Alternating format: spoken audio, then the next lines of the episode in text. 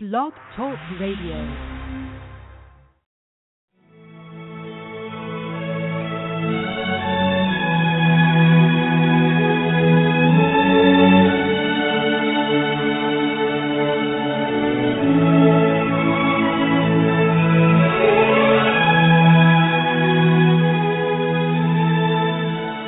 I want to share a message with you, ninataka kushiriki ujumbe nanyi a very important message. ujumbe muhimu sana I want to share this message here. ninataka nishiriki ujumbe huu hapa Now, sasa at this time in the church, katika wakati huu kanisani there is a lot that has happened kunayo mengi ambayo yametendeka that has caused many people to fear for the church, ambayo yamesababisha watu wengi kuliogopea kanisa to look at the church kulitazama kanisa as though there is no hope. kana kwamba hakuna tumaini I'm reading to begin with from Jeremiah chapter 10. mwanzo ninasoma kutoka kitabu cha yeremia mlango wa kumi I'm reading Jeremiah chapter 10, ninasoma yeremia mlango wa kumi verses 20 to 22. ishirini hadi ishirini na mbili 21 is suffice. ishirini na moja ya tosha And he says, asema My tent is destroyed, hema langu limeangamizwa. All its ropes are snapped, kamba zake zote zimekatwa. My sons are gone from me wana wangu wametekwa and are no more. na hawapo tena. And he says, No one is left now na anasema hakuna hata mmoja aliyebaki to pitch my tent kulisimika hema langu or to set up my shelter. au wa kusimamisha kibanda changu The shepherds are senseless wachungaji hawana akili and do not inquire of the Lord. wala hawamuulizi bwana So they do not prosper, hivyo hawasitawi and all their flock is scattered. na kundi lao lote la kondoo na mbuzi limetawanyika The Lord is saying here, bwana anasema hapa in this conversation, katika mazungumzo haya the nation of Israel taifa la israeli had degenerated. lilikuwa limeharibika She had degenerated into apostasy. lilikuwa limeharibika na kwenda kwa mwanguko wa imani And so, na sasa Jehovah, the God of Israel, yehova mungu wa israeli sent them this message. Akawatumia ujumbe huu. That their hearts may be horrified, ya kwamba mioyo yao ikaogopeshwe. That they may be disturbed in pain, ili waweze kugutushwa katika uchungu. And begin to seek Him anew. na waanze kumutafuta tena upya. He's saying anasema that Israel had degenerated into apostasy. ya kwamba israeli ilikuwa imeharibika na kuingia kwa mwanguko wa imani. And you can see the longing of the heart of the Lord. Na unaona tamanio la moyo wa bwana that Israel may come back. ya kwamba israeli wapate kurudi But if you looked at the condition of the church today, lakini ukiangalia hali ya kanisa leo you see like we have gone a full circle again. unaona ni kana kwamba tumezunguka mduara kamili tena So while this was speaking about Israel, na sasa kwa sababu haya yalikuwa yakiongelea israeli you now see that it was actually a foretelling of the church. unaona kwamba yalikuwa yanaashiria umbele kuhusu kanisa That at one point the church too would be in this condition. ya kwamba katika wakati fulani kanisa pia litakuwa katika hali hiyo hiyo And that is why na hiyo ndiyo sababu when you look at the church globally, ukilitazama kanisa kote kote duniani you see that she is wanting. Unaona kwamba limepungukiwa You see that her practice does not measure up. unaona kwamba matendo yake hayatoshelezi But today, lakini leo in this message here, katika ujumbe huu hapa I want to focus on the prophecy of the rider of the black horse. ninataka nilenge kwenye unabii wa mpanda farasi wa farasi mweusi wa kinyakati za mwisho The vision of August 19, maono ya agosti tarehe kumi na tisa 2008. mwaka wa elfu mbili na nane the prophecy I gave on the 23rd Saturday unabii niliyotoa tarehe ishirini na tatu siku ya jumamosi and 24th Sunday na tarehe ishirini na nne jumapili of August, ya mwezi wa agosti the year 2008. mwaka wa elfu mbili na nane The global economic crisis utata wa kiuchumi wa kote duniani that was immediately fulfilled ambao ulitimilizwa punde tu and that you see ravaging the nations of the earth. na mnaona ukiyaangamiza na kuteketeza mataifa ya dunia Why am I revisiting that prophecy tonight? ni kwa nini ninaurejelea unabii huo usiku wa leo Because I strongly believe ni kwa sababu ninaamini sana that that is one of the prophecies the Lord sent me to give globally. ya kwamba hiyo ndiyo moja ya unabii ambao bwana alinituma nitoe kote kote duniani. Running with it all over the world. Nikikimbia nao kote kote ulimwenguni. In South Korea, kule korea kusini. Australia, australia. Everywhere. kote kote The prophecy that has shaken nearly the entire globe. unabii ambao umetikisa takriban dunia nzima But most importantly, number two, lakini la muhimu sana la pili is because ni kwa sababu within the fulfillment of that prophecy, katika utimilizo wa unabii huo a very big revelation has come forth. ufunuo mkubwa sana umejitokeza A revelation ufunuo that has actually identified the bride of Christ. ambao hakika umemtambua biharusi wa kristo That has actually ambao hakika set her apart, defined her separateness.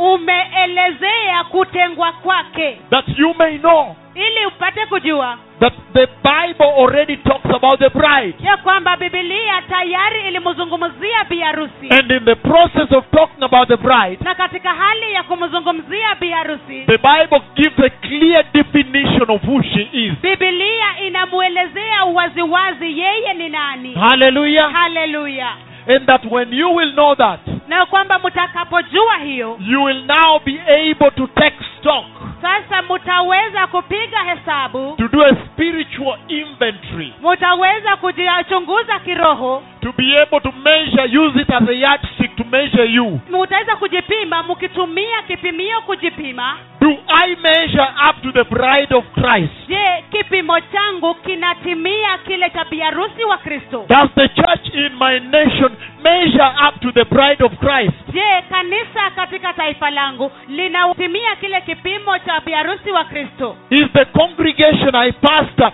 measuring up to the bride of Christ? je kusanyiko ninaloliongoza linafikia kile kimo cha biharusi wa kristo So I will walk with you step by step, sasa nitatembea nanyi hatua kwa hatua and you will realize that in the process of discussing this prophecy, na mtatambua kwamba katika ile hali ya kujadili unabii huu as I move into defining the bride, ninapoendelea sana katika kumwelezea bi harusi the Lord will be highlighting apostasy. Bwana Apostasy. atakuwa Apostasy. anazungumzia- Red flag. Watch out. Watch out. Watch out. bwana atakuwa anazungumzia mwanguko wa imani tahadhari tahadhari tahadhari Can we read now? sasa tusome Now, sasa I am reading from the book of Mark, ninasoma kitabu cha marko chapter 15, sura ya kumi na tano verses 37 and 38. mstari thelathini na saba na thelathini na nane Turn with me to Mark, geuka pamoja nami kitabu ni cha marko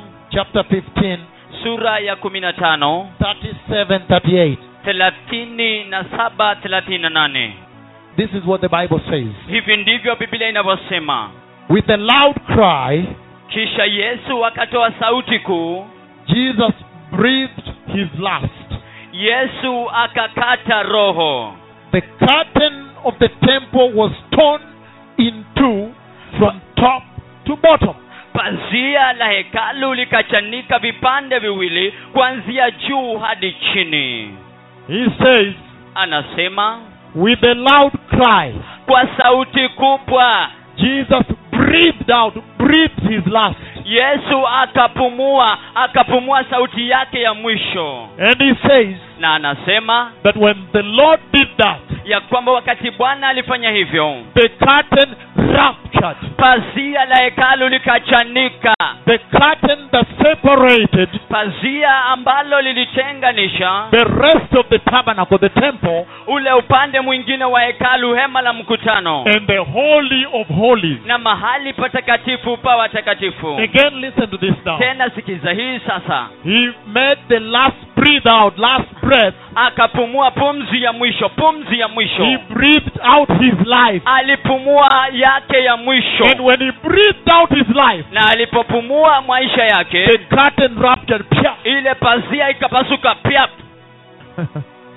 it makes me wonder inanifanya nishangae because therein lies the power of Calvary. kwa sababu mle ndani kuko na nguvu za kalvari This is all that he went to do at Calvary. hiki ndicho chote alichoenda kutenda kalvari Let me explain to you this.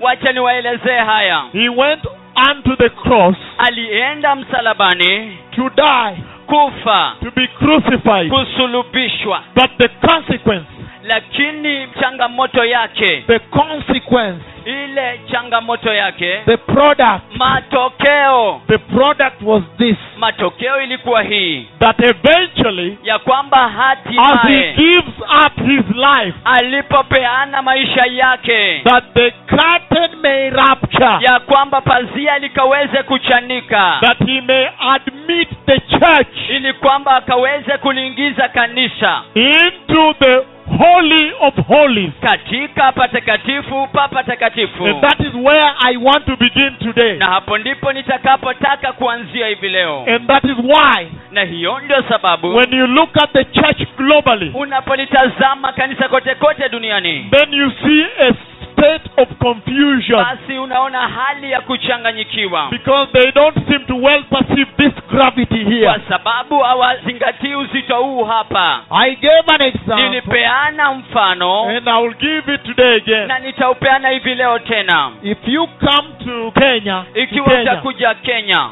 the people that live there watu wanaoishi huko. are Kenyans. ni wa kenya.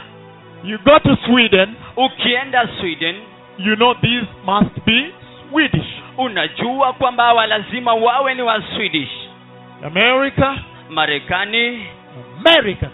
wa marekani And so, na hivyo basi the church should have understood kanisa lazima liwe lilielewa that upon the cross, ya kwamba katika msalaba this is the changing of identity. hapa ndiko kuliko kubadilika kwa kitambulisho This is where hapa ndipo the Lord was changing the identity of the church from. bwana alikuwa anabadilisha kitambulisho cha kanisa kutoka kwako From the rapturing of this curtain. kutokana na kuchanika kwa pasia hili That no longer shall you be no people, ya kwamba hamtakuwa si watu tena no longer shall death continue to strangle you, kifo hakitaendelea kung'ang'ana pamoja nanyi no longer shall sin continue to claim you. dhambi haitaendelea kuwashika But he says, lakini anasema he gave up his life, alipeana maisha he yake breathed it out, alipumua pumzi yake ya mwisho lost it. alafu akaipoteza. And in the process of losing that life, alafu katika ile hali ya kupoteza the curtain ruptured. ile pasia likapasuka you may be admitted. mkaweze kuingia. Because before then, kwa sababu kabla ya you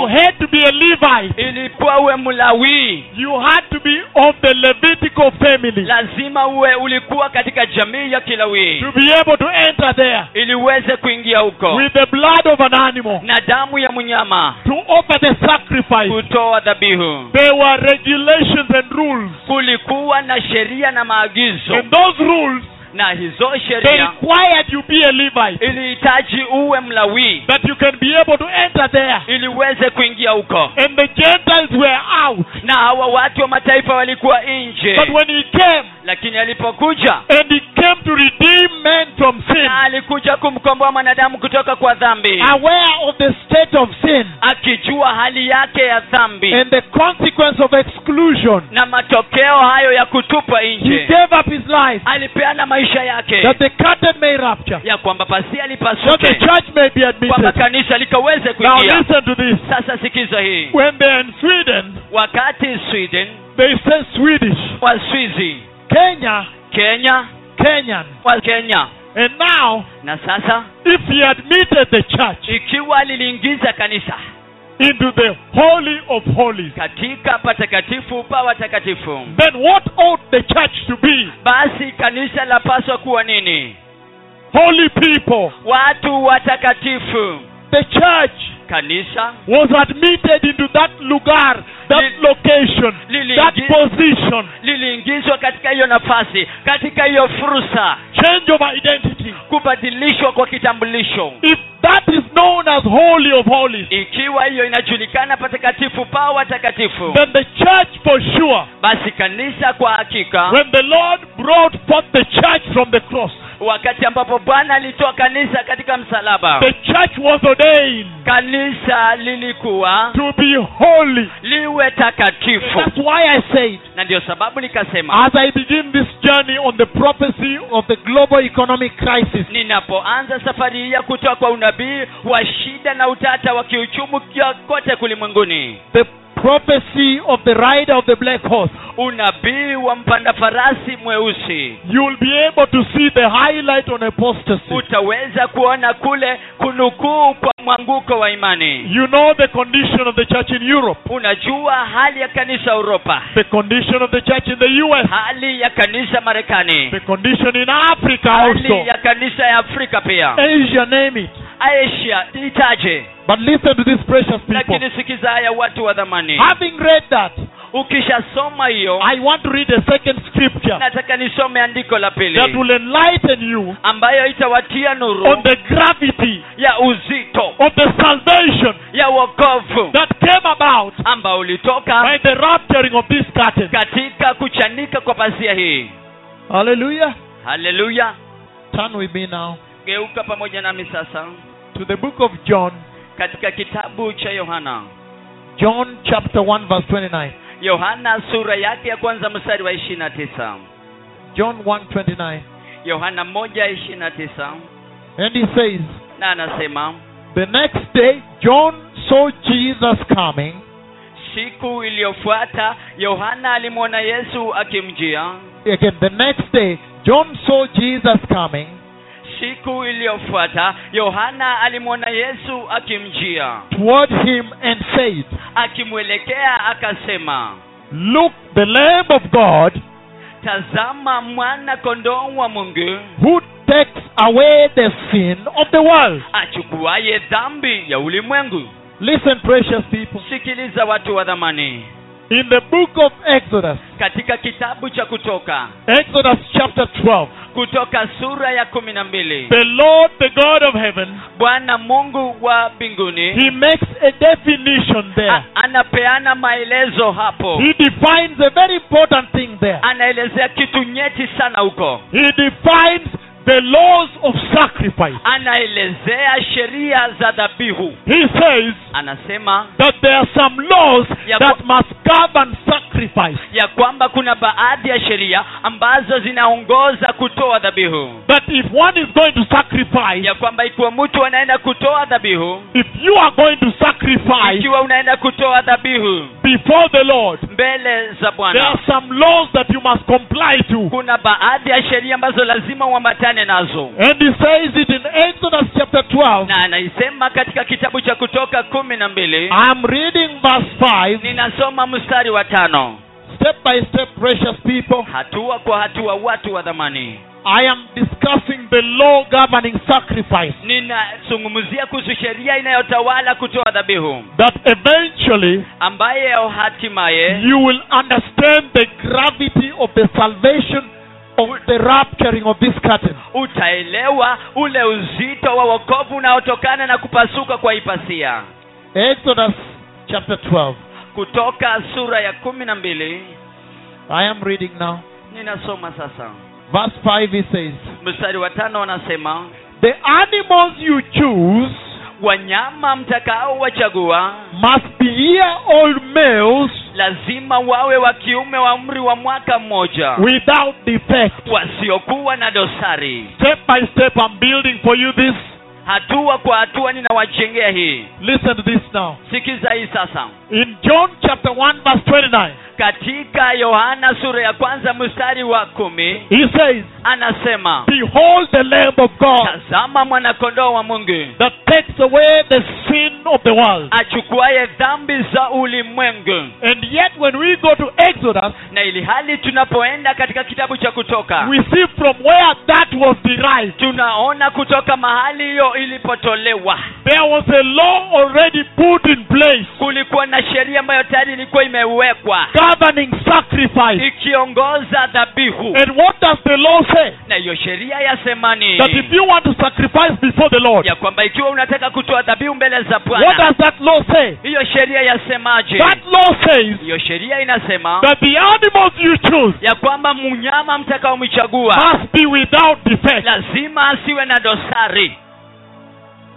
Nobody heard me. hakuna mtu aliyenisikia But listen to this. lakini sikiza He says there is a law anasema kunayo sheria that governs sacrifice. ambayo inaongoza kutoa dhabihu And he says that law, na anasema hiyo sheria it is an exacting law. Exacting. Ni sheria ya kufuata It is an exacting law. Exact. ni Exacting. sheria ile ile ya kufuata And it cannot be broken. na kuvunjwa And that law says na hiyo sheria inasema if you are going to sacrifice ikiwa unaenda kutoa dhabihu before Jehovah, mbele ya yehova then that animal, basi huyo mnyama that lamb, huyo mwana kondoo must be without defect, lazima awe hana dosari. Without deformity, asiwe na mawaa without any ailment, asiwe na mawaa yeyote. Without blemish. asiwe na lawama.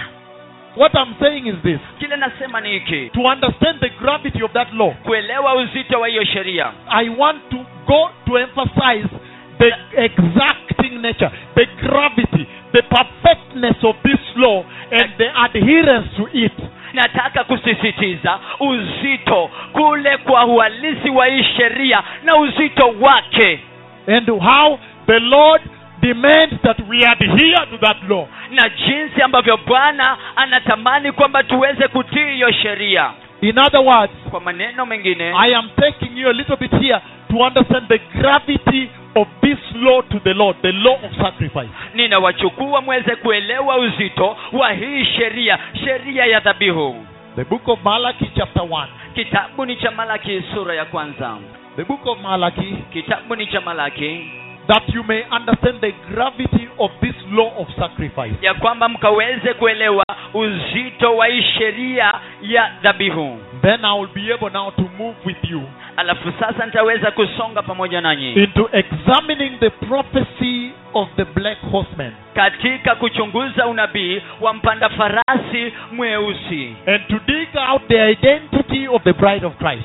alafu kuingia ndani katika kitambulisho cha bi wa kristo And you will see him highlighting apostasy. na mtaona akinukuu mwanguko wa imani But you will also see him exactly define who the bride is. lakini basi mtamwona bi harusi ni nani Malachi chapter 1. malaki sura yake ya kwanza I'm reading from verse 6 to verse 10. nasoma mstari wa sita hadi wa kumi And he says, na anasema A son honors his father, mwana umheshimu baba yake and a servant his master. naye mtumishi bwana wake If I am a father, kama mimi ni baba where is the honor due me? iko wapi heshima ninayostahili If I am a master, kama mimi ni bwana where is the respect due me? iko wapi heshima ninayostahili Says the Lord Almighty. asema bwana mwenye nguvu It is you, O priests, ni ninyi ee makuhani who show contempt for my name. mnaolidharau jina langu But you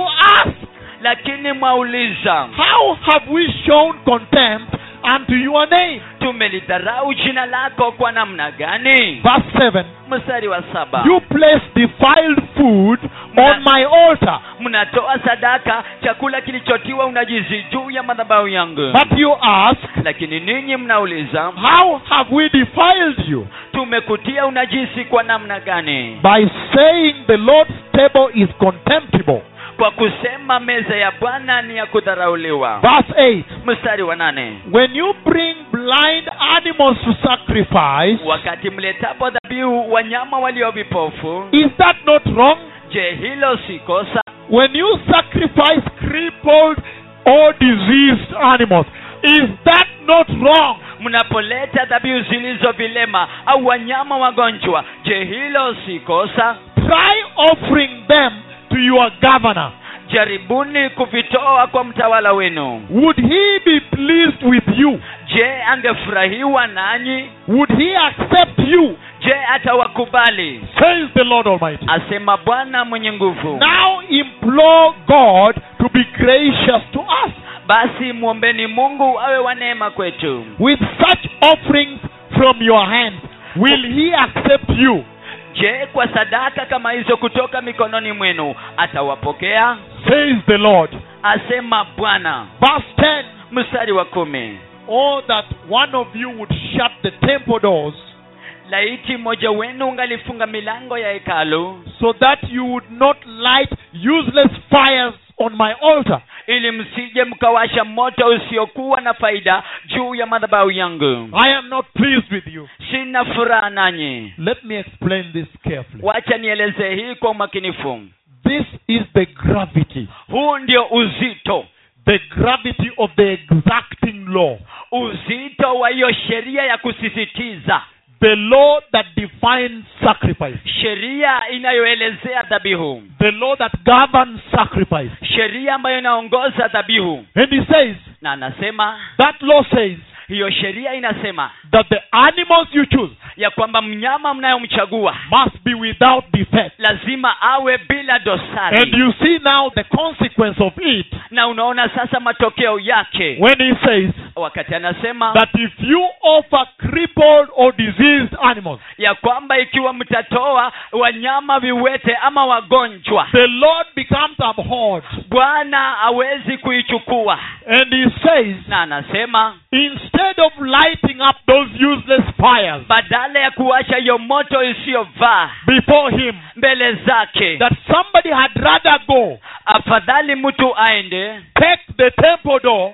achukue lango la hekalu and slam it shut. na kulifunga Did you understand this? je mnaelewa hii Step by step. hatua kwa hatua Now, sasa if that is the law that governs sacrifice, ikiwa hiyo ndio sheria basi inayoongoza dhabihu then you begin to understand basi unaanza kuelewa that the pronouncements in John chapter 1 verse 29, ya kwamba kutangazwa katika yohana sura ya kwanza mstari wa ishiri na tisa they are actually the calling of the Messiah. kwa hakika ni kuitwa kwa masihi They are saying wanasema that you are the lamb. kwamba wewe ndiye mwana kondoo You are the lamb of wewe sacrifice. ndiye mwana kondoo But if that is the that pronounces his calling, hiyo ndiyo andiko ambalo linatangaza mwito wake then in other words, basi kwa maneno mengine that scripture says hilo andiko linasema you have measured up to the required law. wewe umepima hadi sheria inayohitajika You have measured to the requirement. umepima hadi vipimo vinavyohitajika You are fit to be the sacrifice. hiyo inapaswa kuwa dhabihu Let us move to the next one. wacha tuende kiwango kinginecho The next place is now mahala pengine ni sasa when he is sacrificed. wakati ambapo anatoa dhabihu Let us see what happens. wacha tuone kinachotendeka Today, your ministries will change. leo hii huduma zenu sitabadilika Even your salvation must change tonight. hata wokovu wenu lazima ubadilike leo Why? Kwa nini Because the Lord is going to use me to bring unto you kwa sababu bwana anaenda kunitumia kuwaletea the gravity of that salvation. uzito wa huo wokovu And you are going to be shocked. na mnaenda kushangazwa Then why did I ever abuse it? basi kwa nini basi nikaitukana Can I get forward? je naweza kusonga Let us see the processing of the sacrifice. wacha tuone kuendelezwa kwa hiyo dhabihu Turn with me the book of Isaiah. geuka pamoja nami kitabu cha isaia And there are so many scriptures, na kuna maandiko mengi but we are going step by step. lakini tunaenda hatua kwa hatua Step by step. hatua kwa hatua Isaiah 53. isaia hamsini na tatu Isaías 53 in Spanish. Isaiah 53. isaia hamsini na tatu And he says, na anasema Who has believed our message? ni nani aliamini ujumbe wetu Or to whom has the arm of the Lord been revealed? na mkono wa bwana umefunuliwa kwa nani Verse 2, Isaiah 53. mstari wa pili isaia hamsini na tatu He grew up before him like a tender shoot, alikuwa mbele yake kama mche mwororo like a root out of dry ground. kama mzizi katika nchi kavu And he says, na anasema He had no beauty or majesty to Ha- attract us to him. hakuwa na uzuri wala utukufu wa kutuvutia kwake Nothing in his appearance that we should desire him. Hakuwa na chochote katika kuonekana kwake cha kutufanya tumtamani. He was despised and rejected by men, alidharauliwa na kukataliwa na wanadamu. A man of sorrows mtu wa huzuni. and familiar with suffering, ajuaye mateso. like one from whom men hide their faces. kama mtu ambaye watu huficha nyuso zao. He was despised, alidharauliwa and we esteemed him not. wala hawakumhesabu kuwa kitu Surely he took up our infirmities, hakika alichukua udhaifu wetu and he carried our sorrows. na akajitwika huzuni zetu Yet we considered him stricken by God, hata hivyo tulifikiri amepigwa na mungu. Smitten by him, amepigwa sana na yeye. and afflicted. na kuteswa. Verse 5 is also very good. mstari wa tano pia ni mzuri sana. But he was pierced lakini alitobolewa for our transgression, kwa ajili ya makosa yetu. He was crushed alichupuliwa for our iniquities. kwa maovu The punishment that brought us peace adhabu iliyotuletea sisi amani was upon him, ilikuwa juu yake and by his wounds na kwa majeraha yake we are healed. sisi tumepona Hallelujah. haleluya Listen to this now. sikiza hii sasa I'm coming back. ninarudi I'm coming back to Isaiah. ninarudi katika kitabu cha isaia But listen to this first. lakini sikiza hii kwanza He's saying anasema that when you look at the processing of the sacrifice, ya kwamba wakati unaona kule kuendelezwa kwa kutoa dhabihu. Hallelujah, haleluya catch this. ishike hii. You will not get this elsewhere. Hamutaipata hii mahala kwingineko kokote. Because this is not popular. kwa sababu hii si ya kawaida. He's saying this anasema hivi. that when he measured up to the benchmark, the Yeah. requirements of the sacrifice, ya kwamba alipopima hadi kile kinachohitajika katika dhabihu and then he was processed, sacrificed. alafu alikuwa anaiendeleza ile dhabihu Then he says now kisha anasema sasa that the process of sacrificing him, ya kwamba ile hatua ya kumtoa dhabihu he says, anasema crushed him. Alichupuliwa If you read from the Amplified ukisoma katika tafsiri ya amplified. and you read also from King James, na usome pia tafsiri ya king james. he says, anasema he was bruised, alichipuliwa pierced and bruised, alitopolewa na kuchipuliwa. wounded, akajeruhiwa. cut already. He was already afflicted, tayari alikuwa ameteswa. bruised, amechipuliwa.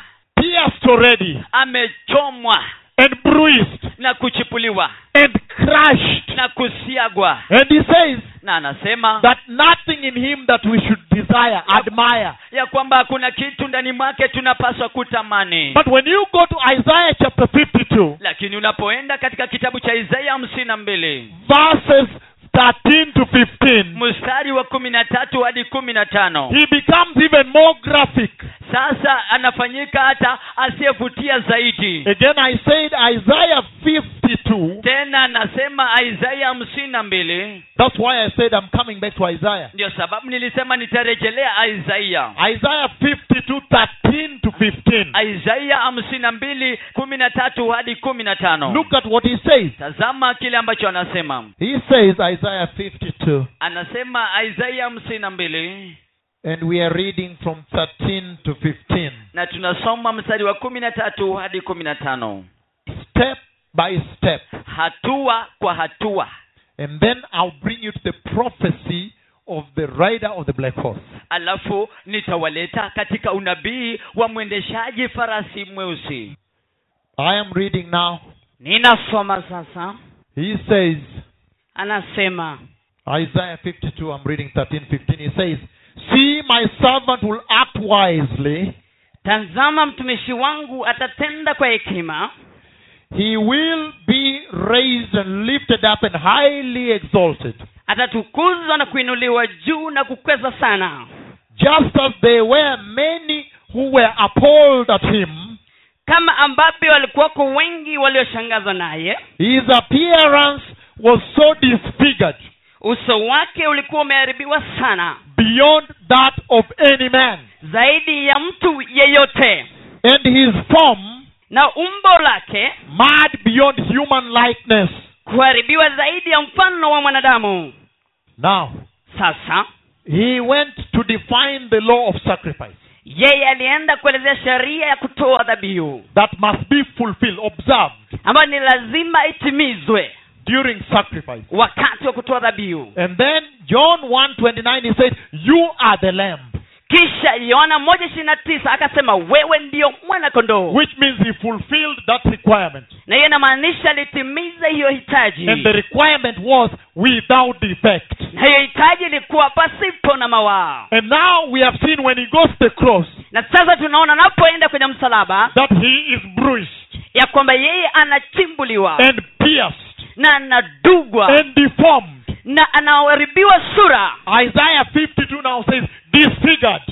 isaya hamsini na mbili sasa inasema ameharibiwa uso wake meaning destroyed. kamili kumaanisha ameangamizwa And he said he did not even look like a human being anymore. na inasema hata kuonekana kama mwanadamu mara tena So that is really disfigured. hivyo basi hiyo ni kuondolewa umbo lake kamili Okay, now sasa I want now to bring you to the reality of the day. ningependa kuwaleta katika ukweli wa siku Let us now turn to the book of Hebrews, sasa hivi tuende katika kitabu cha chapter 6, mlango wake wa sita verses 4 to 6.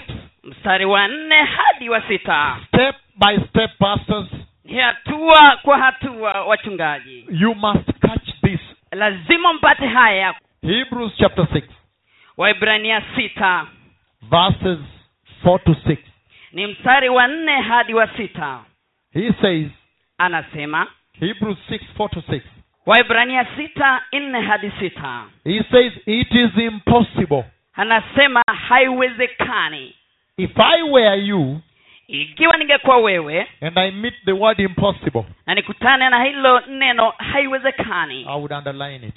ningeipigilia kistari He says, It is impossible anasema haiwezekani for those who have once been enlightened, kwa wale ambao tayari washatiwa nuru who have tasted the heavenly gift, karama ya mbinguni who have shared in the Holy Spirit, wameokwisha kushiriki katika roho mtakatifu who have tasted the goodness of the Word of God wale ambao uzuri wa neno la mungu and the powers of the coming age, na nguvu za wakati ujao if they fall away, wakisha kuanguka to be brought back to repentance kurejeshwa katika toba. Because to their loss kwa kuwa katika kupotea kwao they are crucifying the Son of God all over again. wanamsulubisha mwana wa mungu mara tena and subjecting him na kumdulisha yeye to public disgrace, kwa aibu ya adharani to public shame. Kwa aibu ya hadharani. There is another scripture that re-emphasizes this. kuna andiko lingine ambayo inatilia tena mkazo haya. In the book of Second Peter, katika kitabu cha petro wa pili. Second Peter chapter 2, petro wa pili mlango wake wa pili. verses 19 to 22. mstari wa kumi na tisa hadi ishirini na mbili. Second Peter ni petro wa pili chapter 2, mlango wa pili 19, 22. kumi na tisa hadi ishirini na mbili Step by step, right? hatua kwa hatua sivyo He says from verse 19, Second Peter chapter Ana- 2. anasema kwanzia mstari wa kumi na tisa petro wa pili mlango wa pili They promised them freedom huahidi uhuru while they themselves are slaves of depravity. hili hao wenyewe wamenaswa katika ufisadi For a man is a slave of whatever has mastered him. kwa maana mtu ni mtumwa wa kitu chochote kilichomtawala If they have escaped the corruption of the world by knowing our Lord and Savior Jesus Christ, ikiwa wameukimbia upotovu wa dunia kwa kumjua bwana wetu na mwokozi yesu kristo and are again entangled in it and overcome, they are worse off at the end than they were in the beginning. kisha wakanazwa tena na kushindwa hali yao mwisho ni mbaya zaidi kuliko ile ya kwanza It would have been better for them not to have known the way of righteousness than to have known it, then to turn their backs on the sacred command that was passed on to them. ingelikuwa afadhali kwao kama wasingalijua kamwe juu ya haki kuliko kuijua kisha wakaiacha ile amri takatifu waliokabidhiwa Of them, the proverbs are true. A dog returns to his vomit, and a soul that is washed goes back to wallowing in mud. Inatukia kwao sawasawa na ile midali ya kweli isemayo mbwa ameyarudia matapishi yake mwenyewe tena nyingine inasema nguruwe aliyeoshwa amerudia kugaagaa matopeni The law of sacrifice. ni sheria ya kutoa dhabihu I am reading the last one, then I explain. nina somo ya mwisho alafu nitaelezea The warning, right? Onyo sivyo And he says, the book of Hebrews, chapter 10, verse 26 to 31. anasema katika kitabu cha waibrania mlango wa kumi mstari wa ishirini na sita hadi thelathini na moja And he says this anasema haya If we deliberately keep on, if I were you and I meet the word deliberately, I underline.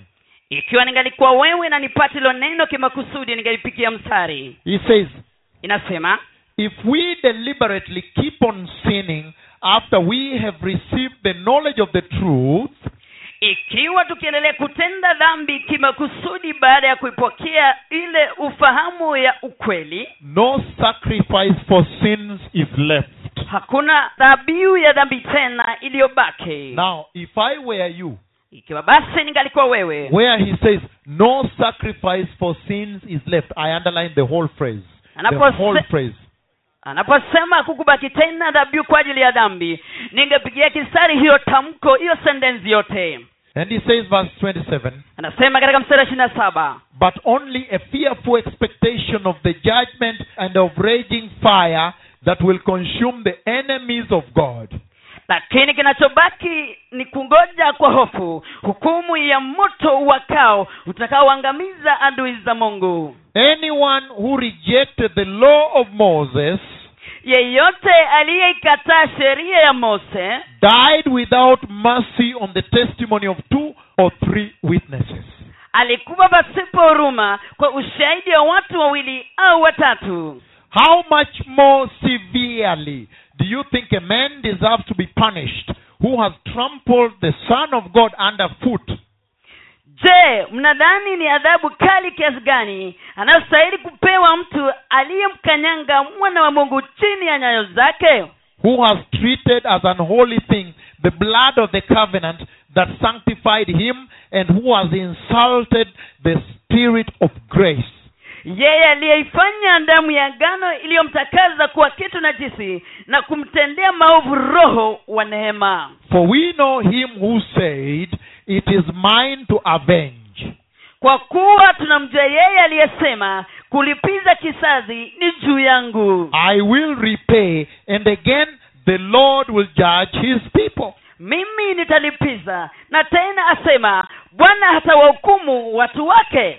It is a dreadful thing to fall into the hands of the living god ni jambo la kutisha kuanguka katika mikono ya mungu aliye hai. Let me explain the three scriptures. Hebu nielezee haya maandiko matatu. You have seen the law that governs sacrifice. Mmeona sheria ambayo inatawala dhabihu. That must be perfect. ambayo ni lazima iwe kamilivu And it says, must be without defect. na nasema lazima iwe pasipo na mawaa. Must be perfect. Lazima iwe kamilivu And then he says here, kisha hapa anasema in Malachi 1 verse 6 to 10, katika malaki mmoja mstari wa sita hadi kumi that when you bring the crippled animals wakati utakapoleta wanyama ambao wamelemaa and disease sacrifice, na dhabihu ambayo inagonjwa he says, Oh, how I wish somebody can go and shut that door. anasema laiti gani naomba mtu angela pale afunge hilo lango And now you see here na hapa sasa unaona the condition of the church being raised here. hali la kanisa ikiinuliwa hapa He is warning on the abuse of the grace. yeye anawaonya kuhusu matukano ya neema Look at this now.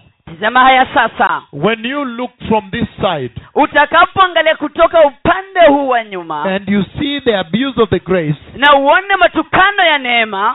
on this side, upande huu. the grace of God neema ya mungu. that is abused, ambayo inatukanwa there is a reflection of it.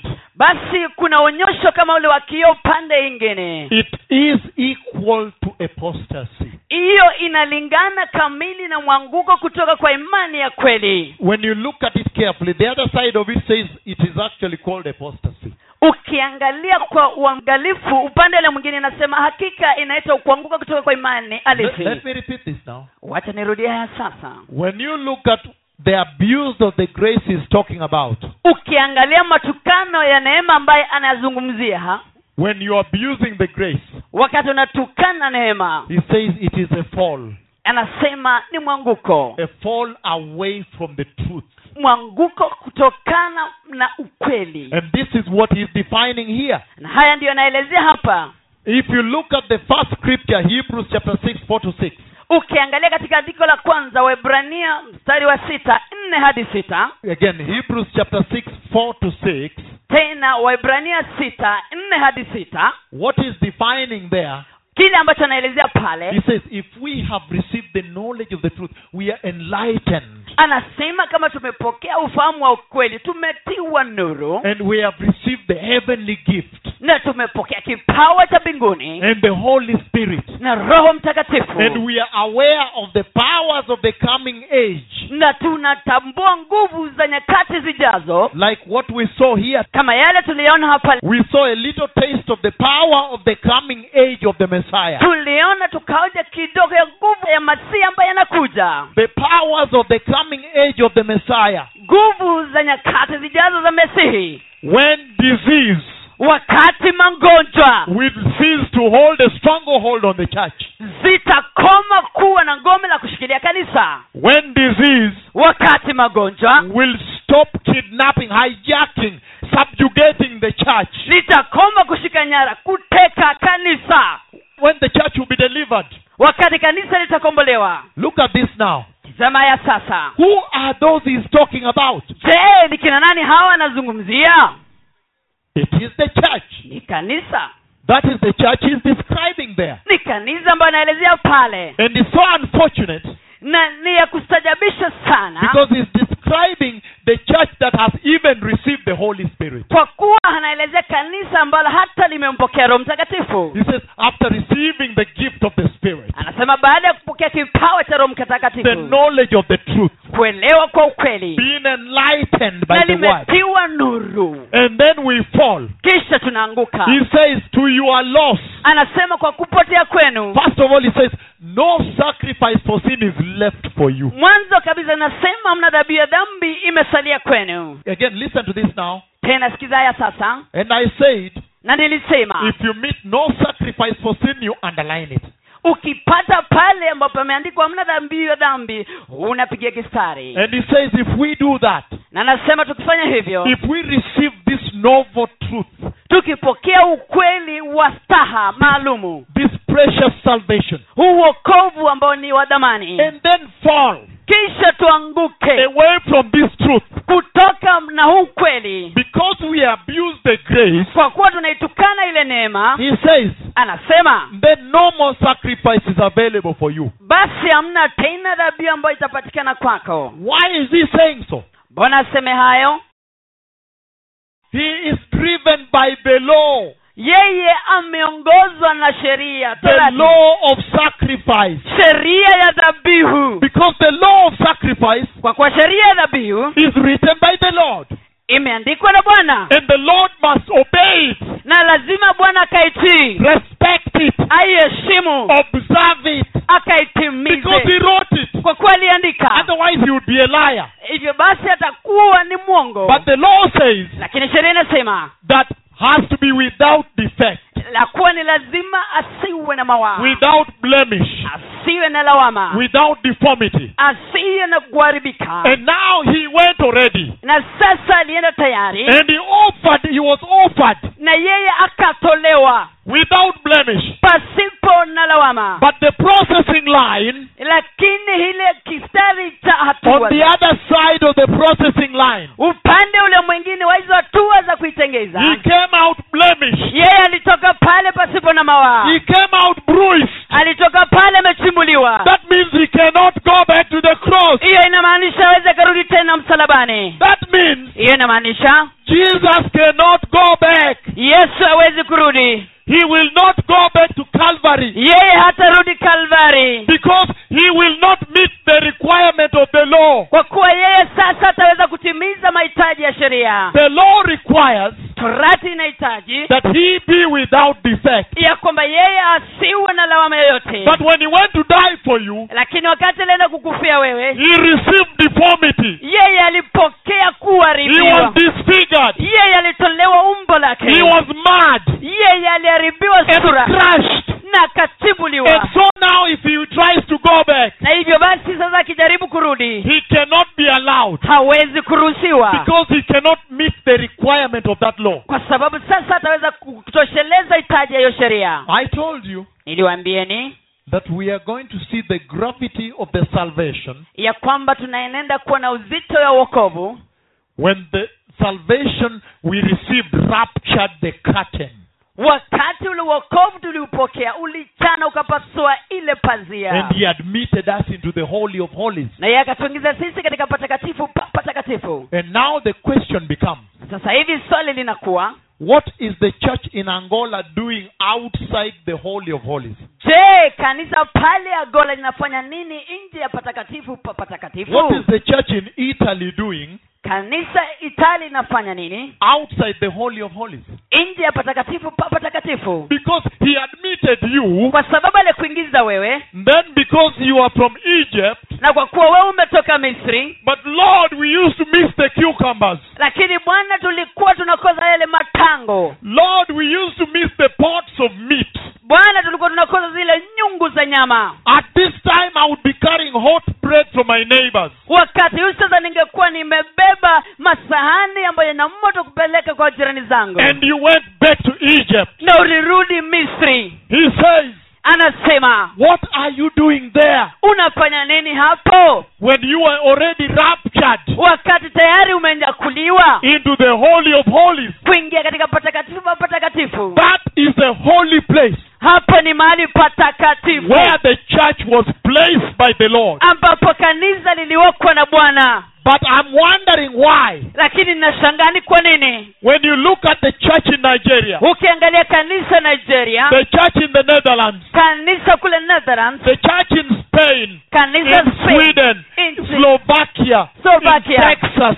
Texas, Virginia, Virginia, Oklahoma, oklahoma in Tulsa, kule the, polsa the church everywhere global in Kenya, kanisa popote katika mataifa kenya Tanzania, Uganda. tanzania uganda You see the church unaona kanisa saying, ikisema I am inside the Holy of Holies. nimo ndani ya patakatifu patakatifu But I say, just a moment, let us reason together. lakini nasema ngoja kidogo wacha tujibizane You say to me you are inside the Holy of Holies. wewe unaniambia uko katika patakatifu pa patakatifu? It is not for saying, si ya kusema tu.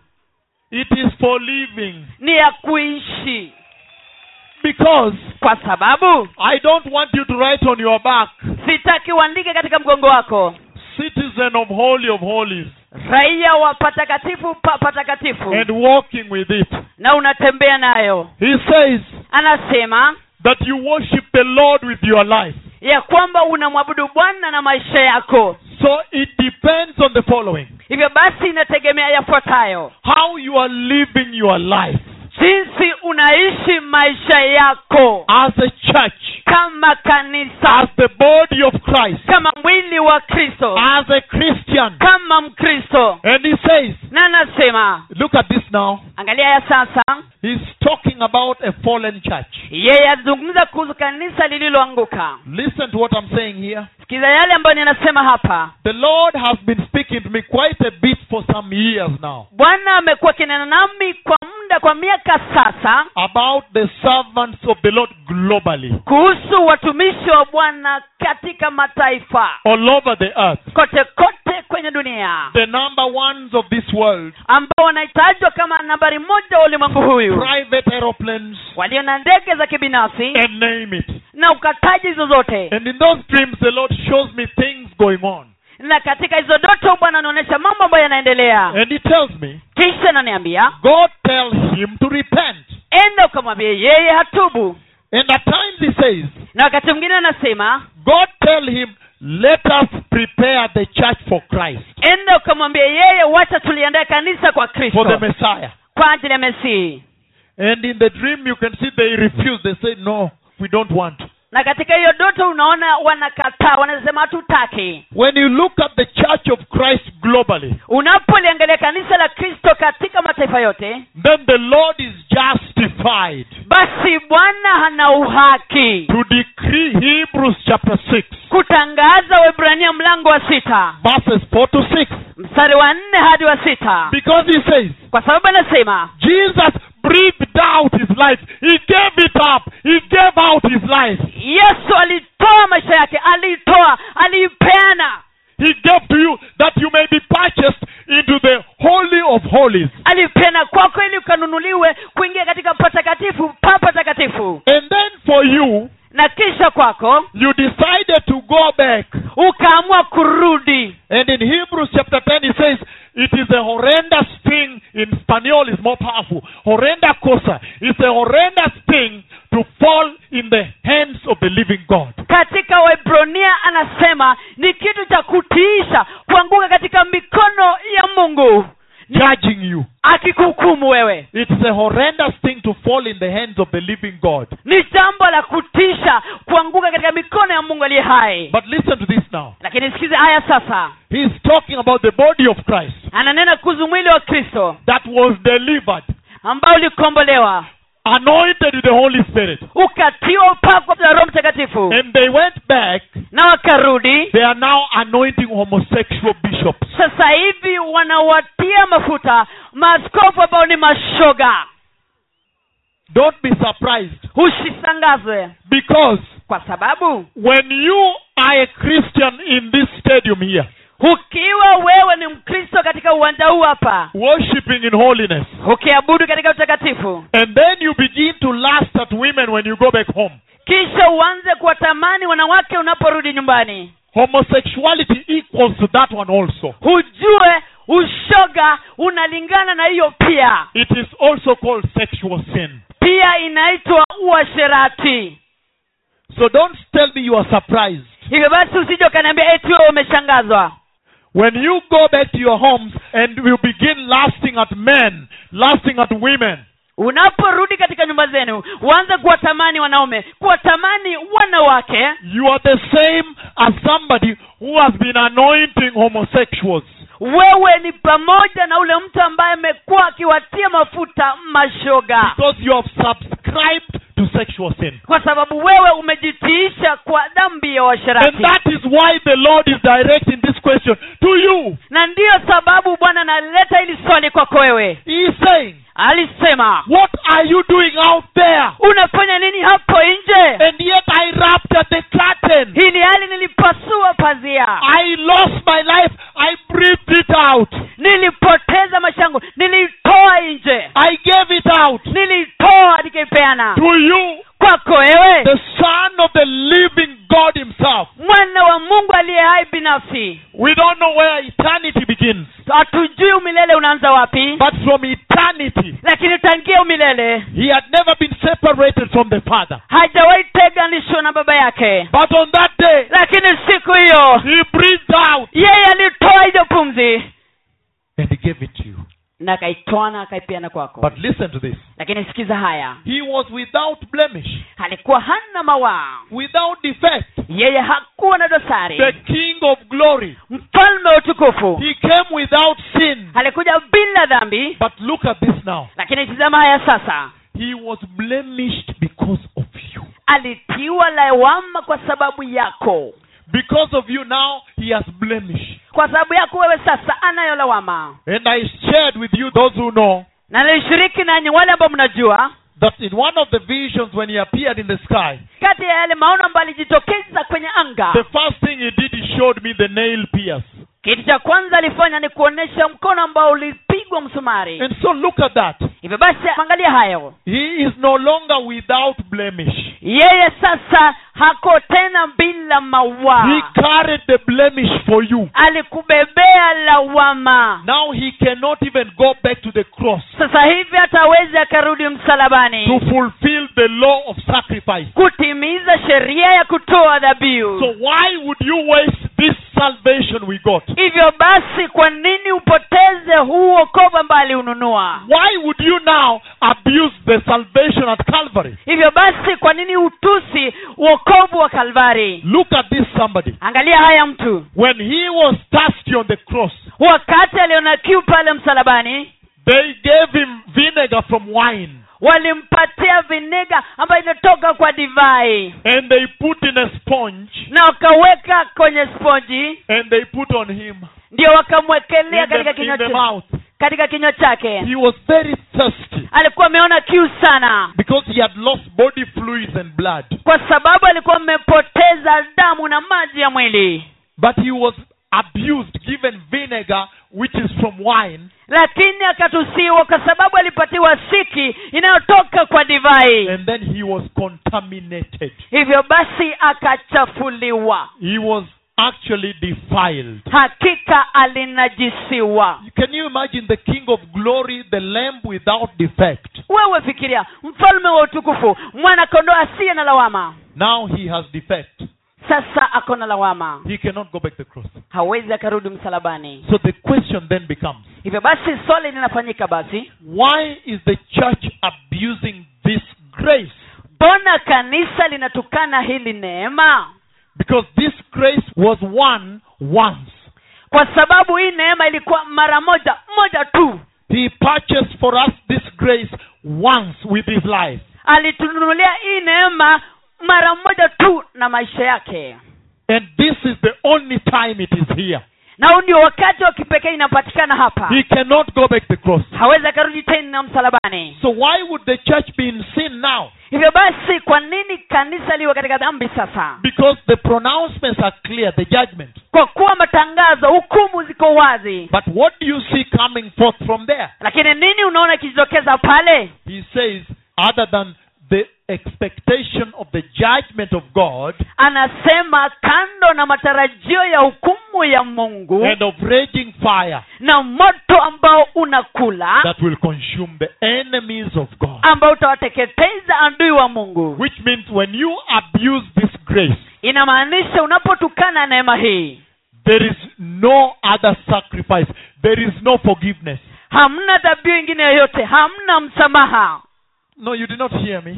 Hamjanisikia nyinyi He said, alisema There is no more repentance available to them. I read it there. nilisoma pale hamna toba tena kwa watu If they deliberately keep on sinning, ikiwa kimakusudi wataendelea kutenda dhambi and then he classifies them in one fold, the enemies of God.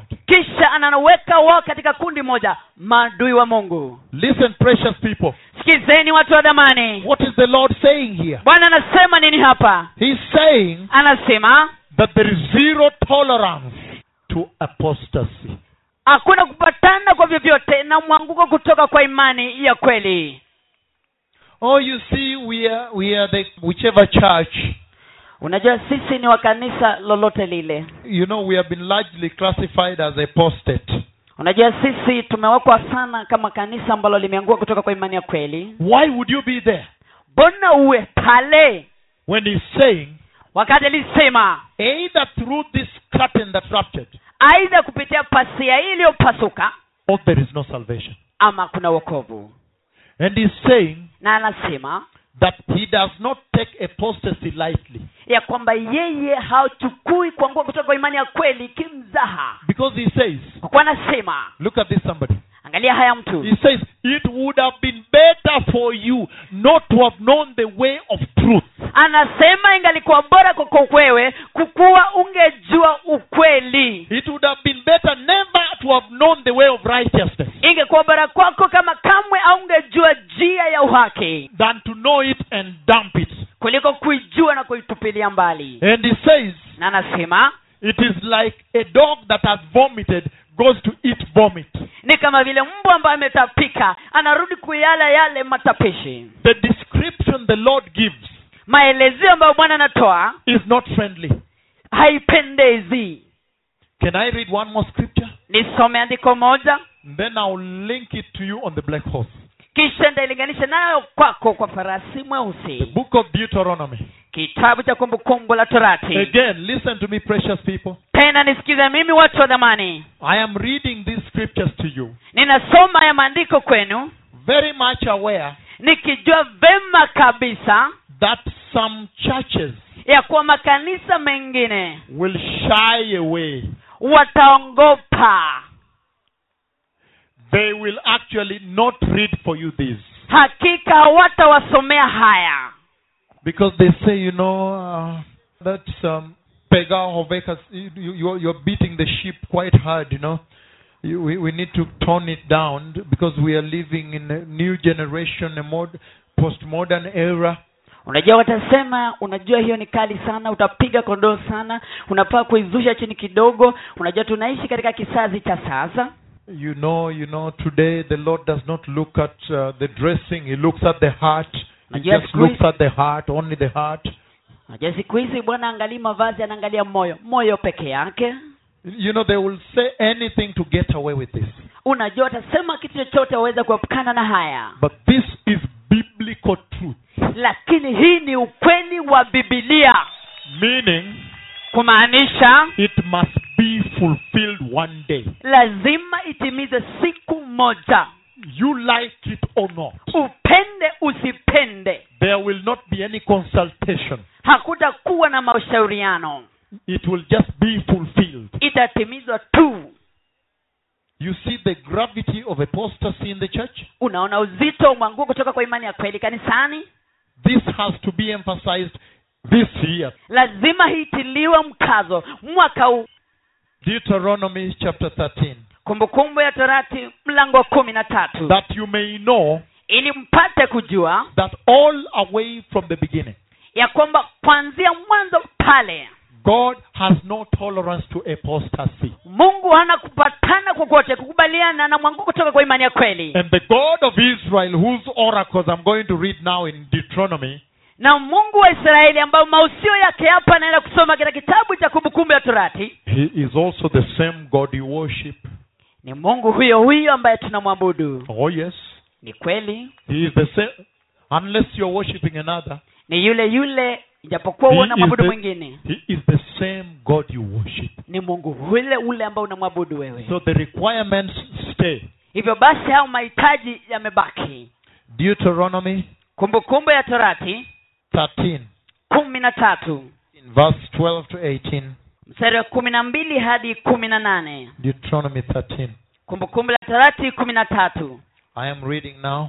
ninasoma sasa He says, anasema If you hear it said about one of the towns the Lord your God is giving you to live in, that wicked men have arisen among you and have led the people of their town astray, saying, Let us go and worship other gods, gods you have not known, kama mkisikia ikisemwa kwamba moja ya miji ambayo bwana mungu wenu amewapa mkae ndani yake wanaume waovu wameinuka miongoni mwenu na wamepotosha watu wa mji wakisema twendeni tukaabudu miungu mingine miungu ambayo hamukuifahamu then you must inquire, basi itakubidi kuuliza probe, kupima and investigate it thoroughly. na kuichunguza kwa makini Did you hear the three things? je umesikia hayo matatu He says, then you must. He said, you must inquire, anasema lazima kuuliza probe, kupima and investigate it thoroughly. na kuichunguza kwa makini And he says down here, na hapo chini anasema and if it is true, na kama ni kweli and it has been proved na imethibitishwa that this detestable thing has been done among you, kuwa hayo mambo machafuzi yametendeka katikati yenu. Meaning now you have some evidence in your hands. Kumaanisha sasa kuna ushahidi fulani mikononi mwako. That this detestable thing has been done among you. ya kwamba machukizo haya yametendwa miongoni mwenu Verse 15. mstari wa kumi na tano You must certainly, certainly ni lazima kwa haraka put to the sword kwa upanga all who live in that town. muoa kwa upanga watu wanaishi katika mji ule Destroy it completely, uangamize kabisa both its people pamoja na watu wake and its livestock. na mifungo yake Gather all the plunder of the town kusanyeni nyara zote za mji into the middle of the public square katika uwanja wa wazi. and completely burn the town on all its plunder as a whole burnt offering unto the Lord your God. na kuchoma mji kabisa pamoja na nyara zake zote kama sandaka ya kuteketezwa kwa bwana mungu wenu. It is to remain a ruin forever, utabaki kuwa magofu milele. Never to be rebuilt. na hautawahi jengwa tena. None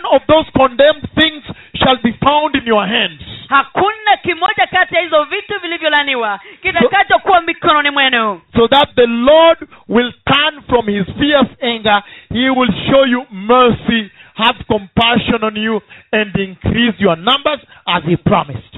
ili bwana ageuze hasira yake kali hatawahurumia na kuwarehemu pia kuongoza idadi yenu kama alivyowaahidi baba zenu Listen to this now. sikiza haya sasa Let me explain this. hebu nieleze haya Over here, hapa the God of Israel that you worship, mungu wa israeli tunayemwabudu he says anasema that here is the way I have led you.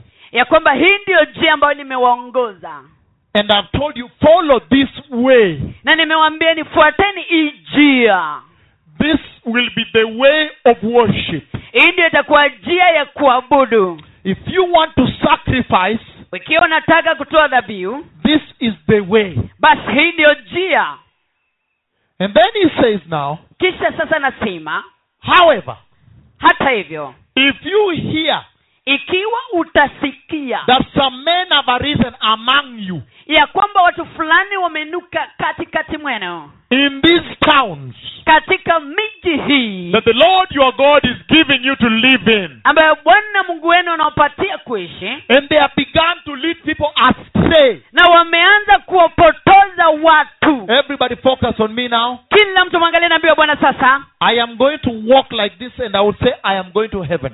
Nitaenda kutembea hapa hivi na niseme naenda mbinguni I am walking now. ninatembea sasa I'm going to heaven. naenda mbinguni But then lakini hata hivyo I am going to walk another walk. ninatembea mtembeo mwingine Going to heaven, nikienda mbinguni but led astray. lakini napotozwa Two different destinations.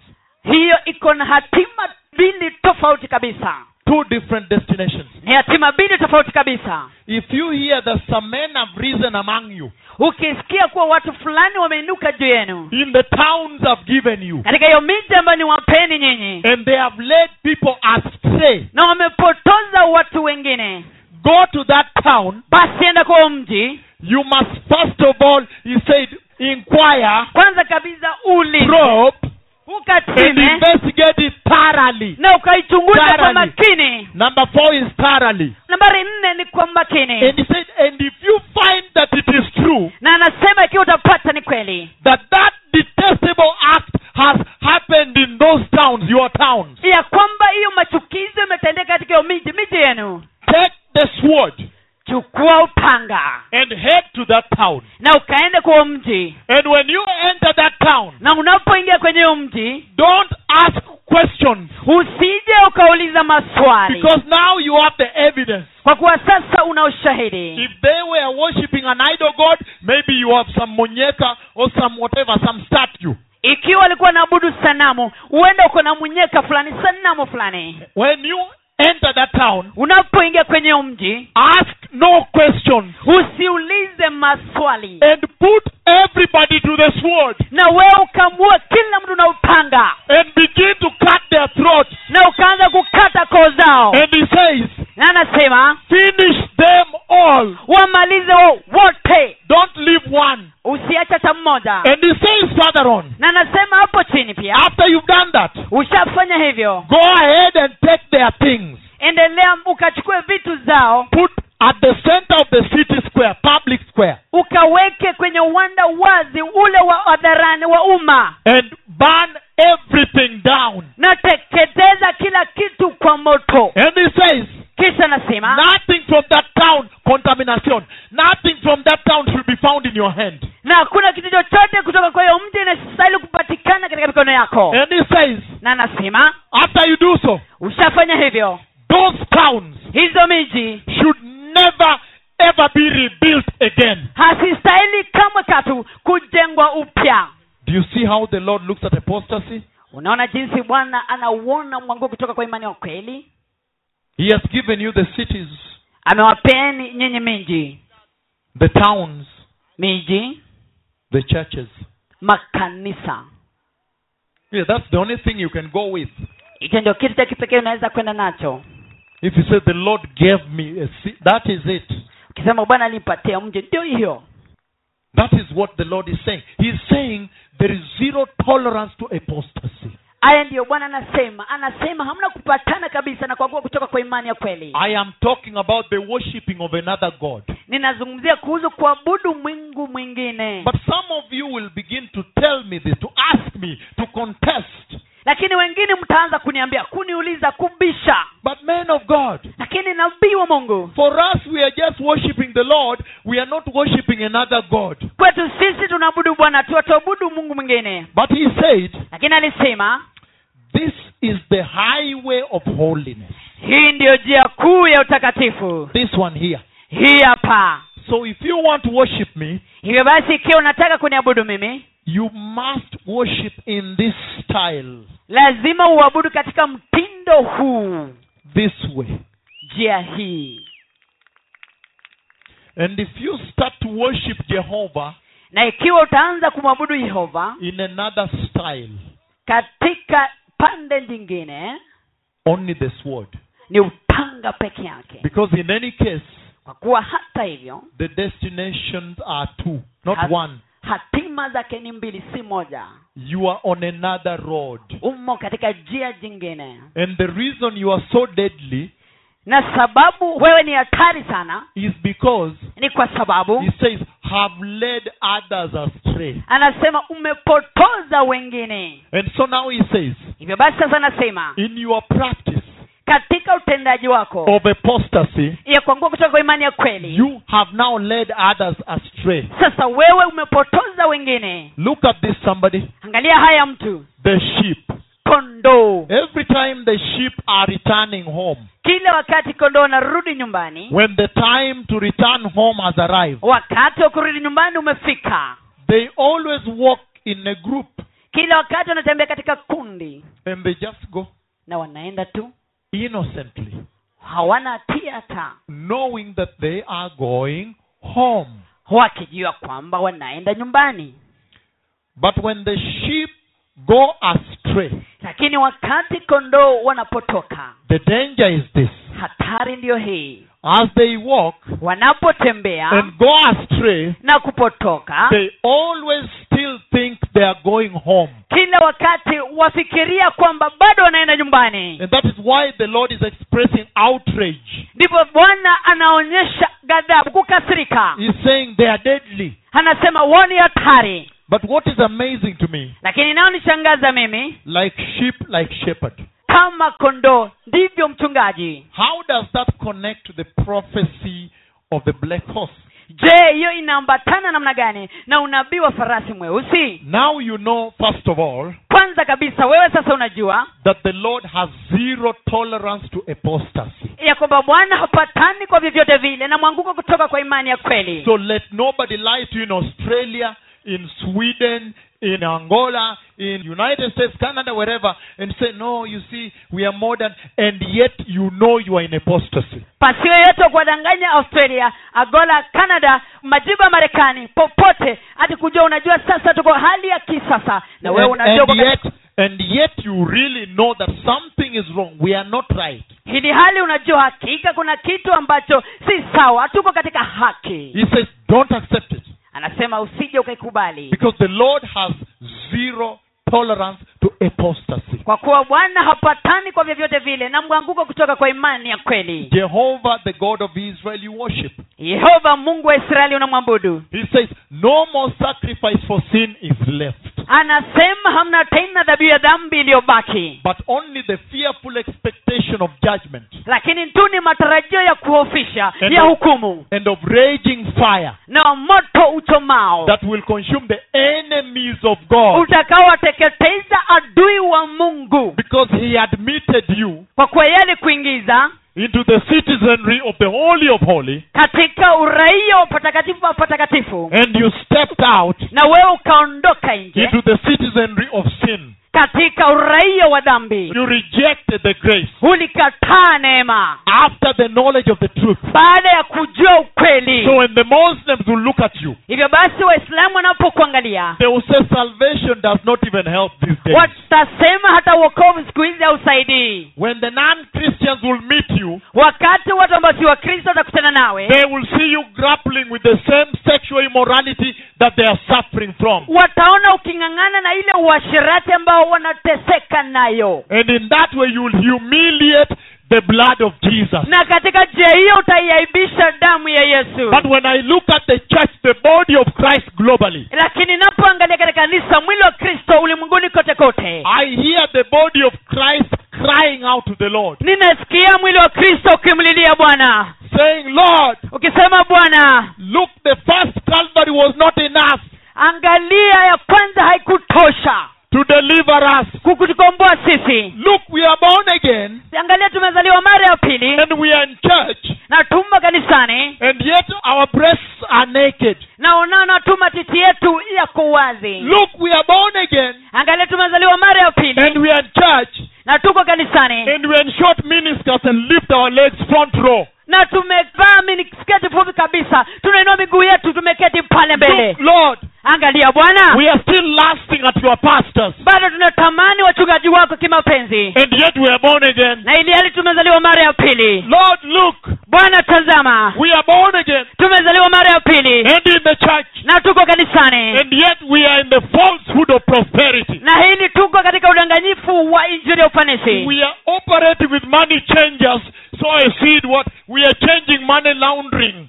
We are doing it in the church. tuko hapa tukitenda kazi na wenye kuvunja fedha tukibadilishana hapa na ili hali tuko kanisani No, Lord, no, no. hapana hapana bwana The first Calvary was not enough. kalvari ya kwanza ikutosha Send Jesus again. mtume yesu mara tena The first blood was not sufficient. damu ya kwanza ikutosha Please send him again to die for us there. tafadhali kamtume yeye mara tena tufie pale That is what I hear the church saying. haya ndio linasikia kanisa likisema And yet the Lord is saying ili hali bwana anasema that the blood of Jesus ya kwamba damu ya yesu has ultimate power. iko na nguvu itosha kabisa that if you are in the world, ya kwamba ikiwa ulikuwa ulimwenguni it will wash you itakuosha and you'll be a child of God. na utakuwa mwana wa mungu Such that if you are in the dark, ya kwamba ikiwa ulikuwa kwenye giza it will wash you itakuosha and you'll be a child of the light. na utakuwa kwenye nuru And he says, na anasema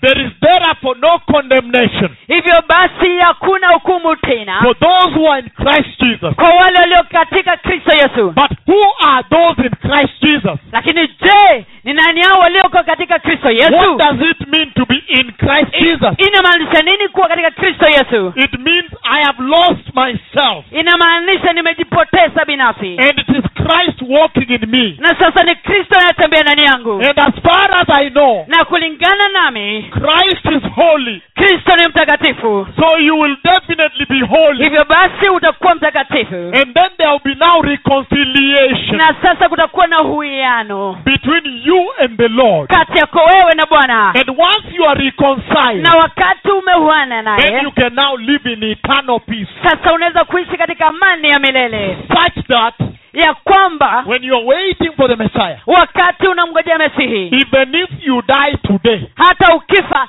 leo before the rapture, kabla ya unyakuzi it is still alright. itakuwa bado sawa If you are reconciled with the Lord. ikiwa umekuwa na uhiano na bwana But if you are not, lakini ikiwa sivyo that is a problem.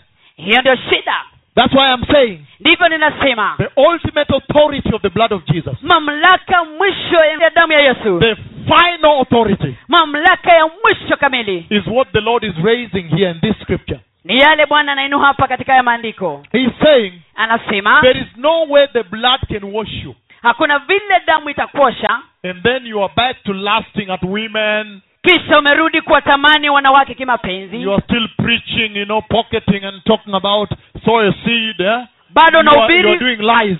bado unahubiri umetia mikono kwa mfuko na unahubiri kupanda bengu uongo And you are saying there are five people here. The Lord wants to bless you. There are only five.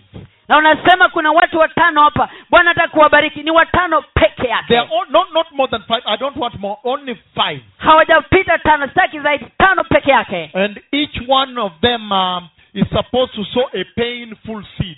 Na kila mmoja wake anastahili kupanda bengu yenye uchungu And he say, I need 2,000 euros for each one of them. na unasema nataka euro elfu mbili kutoka kwa kila mmoja wao And he says, I am talking about people who are serious, who want serious blessing. I don't want everyone else. I want only serious people who want to be seriously blessed.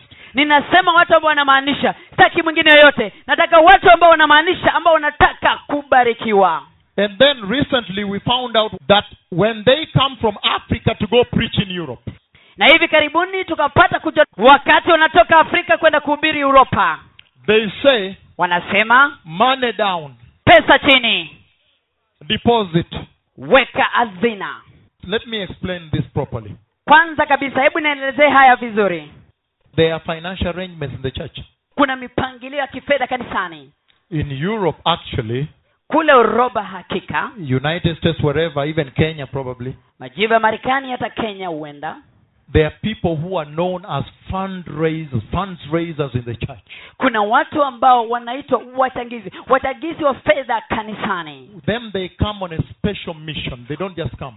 Wao wanakuja tu kwa huduma maalum hakuji hovyo hovyo tu When they enter the church, wanapoingia kanisani they know the tricks how to do it and harvest money. wanajua siri na jinsi ya kuifanya na kuvuna pesa And there are some arrangements. na wako na mpangilio fulani They say if you get this, you take 40%, I take 60. wanasema tukipata hii basi wewe utachukua asilimia arobaini In Nigeria, it's very common. Na inatendeka sana kule nigeria All over, even Uganda. hata uganda Even Kenya is here. hata kenya And in the US, it is there. They are known as fundraisers. na marekani iko pale wanaitwa kama wachangizi wa There are people who can walk into a church in a conference and say that uh, today I want to share with you some two wisdom keys. Kuna watu ambao wanaweza kuingia katika kanisa au kongamano fulani na waseme leo ningependa kushiriki nanyi kuhusu funguo mbili za And they say hekima those keys will open a door to wealth for you. na wanasema hizo funguo zitafungulia lango ya utajiri kwenu They have the language wanayo lugha and the gimmicks.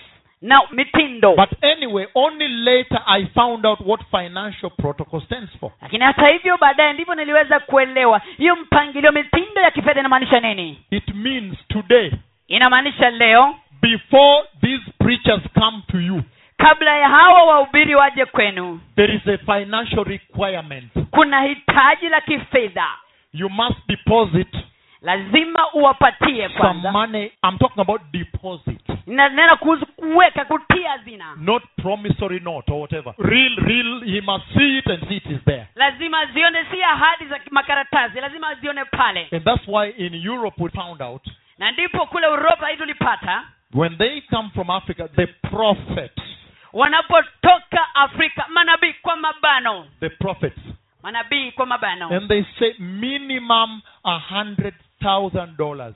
na anasema Oh, yes. kabisa ni dola elfu mia moja In Angola is $250,000. kule angola ni mia mbili na hamsini elfu And that money you must deposit in their account first.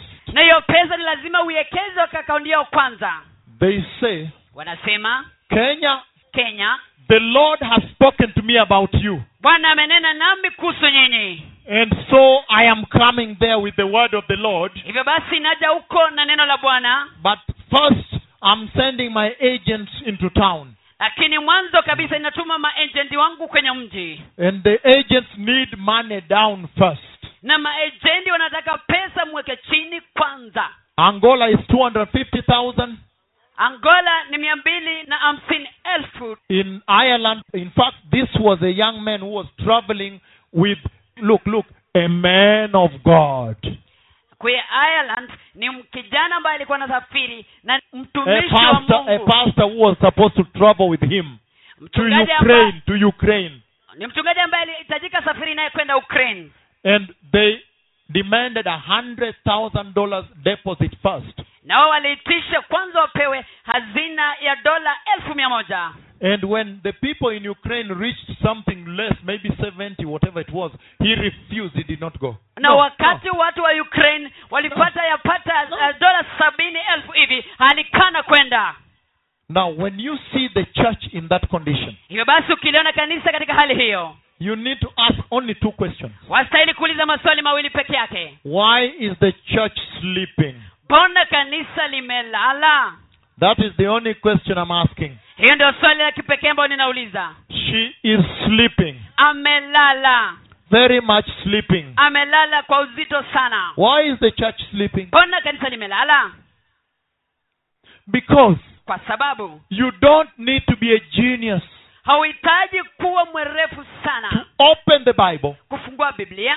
and see that when Jeremiah was sent, na kuona wakati jeremaya alitumwa. or when the Lord was sending Isaiah ama wakati bwana alikuwa namtuma isaya with his word, na neno lake. he did not ask for money down. yeye hakuitisha pesa kwanza. That is all. ndiyo yoyote. And it's finished. na imekwisha You don't need to be a genius of the world to be able to work the calculus, the physics, derivatives, the complex formulas of Einstein. hauhitaji kuwa mwenye werefu sana kwenye dunia ukaweza kufanya calculus derivatives na mambo kama hayo To know that this is a fraud. kujia kwamba hapa ni ulagai This asking for money hii kuitisha pesa before I bring the word.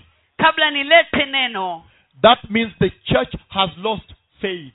hiyo inamaanisha kanisa imepoteza imani What does faith dictate? basi imani inaamrisha nini Faith dictates imani inaangiza based on its definition. kulingana na elezeo lake Faith means imani inamaanisha believing God. kusadiki mungu I'm not saying believing in God. sisemi kusadiki ndani ya mungu I'm saying believing God. inasema kusadiki mungu Which means I take him for his word. hiyo inamaanisha ninamchukua tu katika neno lake Whatever he says, I just believe. chochote asemacho ninaamini tu And the Lord said, na bwana alisema I shall take care of you.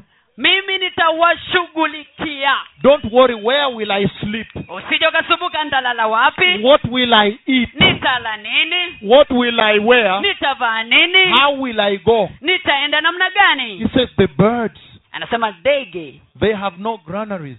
wa hawana gala And yet the Lord feeds them on a daily basis. ili hali bwana anawalisha kila siku How much more you, my servants? Je ni vipi zaidi enyi watumishi wangu? And so that's why I'm saying hivyo basi ndio ninasema that everything I'm describing regarding apostasy, ya kwamba chochote ninachoelezea kuhusu mwangu kutoka kwa imani ya kweli it is not imaginary. si kitu cha dhana tu It is real. ni kweli It halisi is happening in the church today. inatendeka kanisani leo And it is obvious. na inaonekana dhahiri And what the Lord is doing today na yale bwana anatenda leo He hii is raising forth a new priesthood. yeye anainua upya ukuani a priesthood that will not compromise, ukuani ambao hautapatana compromise with the world, kupatana na ulimwengu the sin of the world. dhambi ya ulimwengu And guess what? na unakisia nini Never did the Lord say bwana hajawahi sema that He's going to call you to humiliate you. ya kwamba atakuita wewe That I'm going to humiliate you. ya kwamba nitakuaibisha wewe Isaiah walked naked before Israel for three years. isaya akatembea uko uchi mbele ya israeli miaka mitatu That's different. hiyo ni tofauti That's different. hiyo ni tofauti That means he's giving a prophecy, a message. hiyo inamaanisha anatoa unabii ujumbe He was telling Israel, Look, I'm going to strip you naked in the eyes of the nations. alikuwa anaambia israeli tizama nitaenda kuwatoa uchi tuputupu mbele ya mataifa But listen to me, precious people. lakini nisikizeni watu wa The Lord has zero tolerance to apostasy. Bwana hapatani kama katu na mwanguko kutoka kwa imani ya kweli Number two, pili your salvation uokovu wako is an all or nothing. ni aidha iwe yote kamilifu ama hakuna kitu The salvation of Christ uokovu wa kristo is not 50% sin, 50% righteous. sio asilimia hamsini dhambi asilimia hamsini Let me now go to the prophecy of the black horse. Sasa hivi wacha niende katika unabii wa farasi mweusi. When I went all over the world speaking about the coming of the global economic crisis, nilipoenda kote kote ulimwenguni nikinena kuja kwa utata wa kiuchumi wa dunia kote that was coming, ambayo ilikuwa inakuja.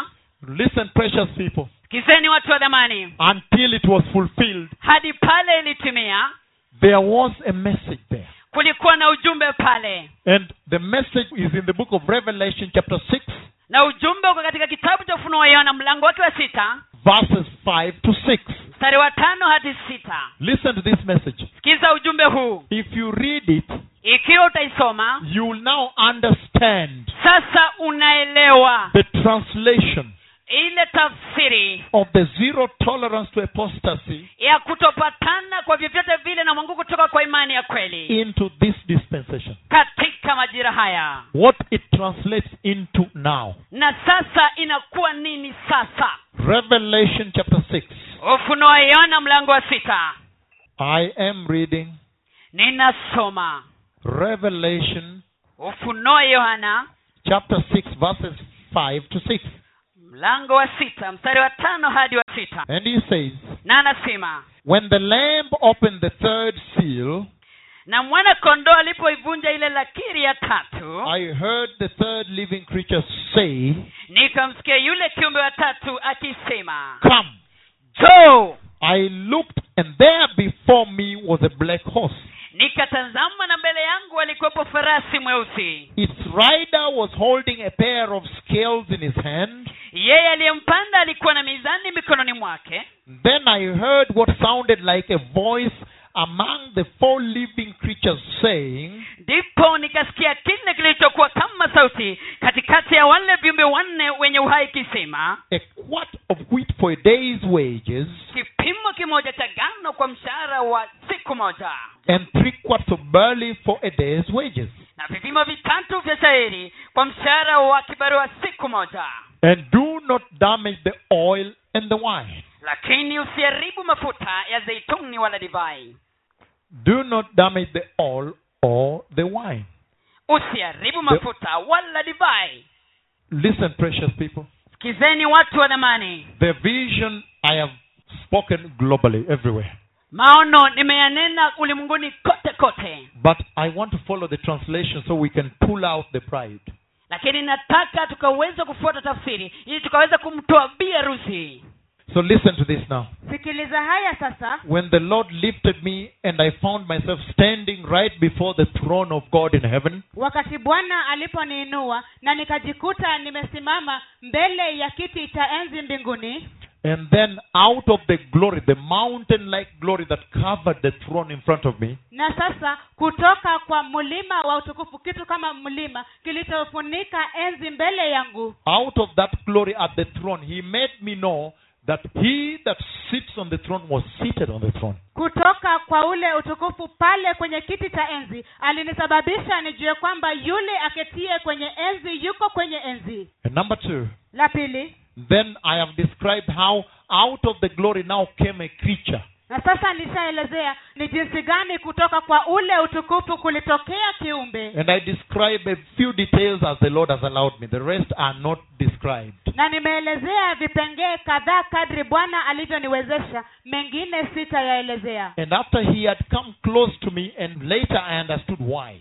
na baada alisa nikujia karibu na baadaye nikaelewa I understood because at first I was terrified. mwanzoni niliogopa But only later, when he turned and went back to the glory, I understood that the Lord wanted me to identify him. lakini baadaye baada ya yeye kugeuka na kurudi kwenye utukufu nikatambua kwamba bwana alitaka niweze kumtambua But anyhow, lakini hata hivyo when he went back, then he released the black horse with his rider. aliporudi ndipo akamwachilia farasi mweusi pamoja na mpandaji wake And all that I have described well across the earth. na hayo yote nimeyaelezea vizuri kote kote duniani And you see now from the book of Revelation, chapter 6, why I went saying global economic crisis. na mwaona vyema kutoka kitabu cha ufunuo mlango wa sita ni kwa nini nilitembea kote kote nikizungumzia kuhusu utata wa kiuchumi kote duniani and famine. na njaa And I've described now that out of Revelation chapter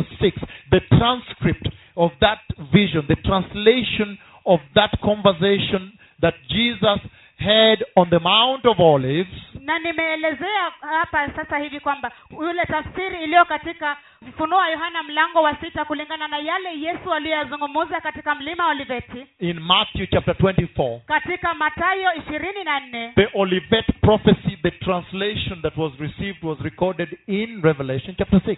Unabii wa oliveti tafsiri iliyopatikana iliandikwa katika yohana sita. And I say that that translation actually denotes the zero countdown, the prophetic timeline towards the end, the coming of the Messiah and the end of the age. na nikasema kwamba utafsiri huo unaanzisha mfululizo kuelekea mwisho wa dahari mwisho wa nyakati Let us go to the issue now. wacha tuelenge jambo sasa What is it that is embedded in Revelation 6 5 to 6 ni nini hicho kilichofichika ndani ya ufunuo sita tano hadi sita that speaks about the Lord's zero tolerance to apostasy? ambacho kinazungumzia kutokubaliana kabisa kabisa kwa bwana na mwanguko wa imani At the same time, defining the bride. na wakati mmoja pia kinaelezea biharusi Look at what he says there. tazama kile anachosema hapo He says, asema when the black horse is released, wakati farasi mweusi anapoachiliwa he is given an instruction anapewa maagizo that when you go down there ya kwamba unapoenda pale chini and you found those who are barely surviving on wheat, even low nutritional value barley, na upate wale wanaojisitiri kimaisha wakitegemea shairi au ngano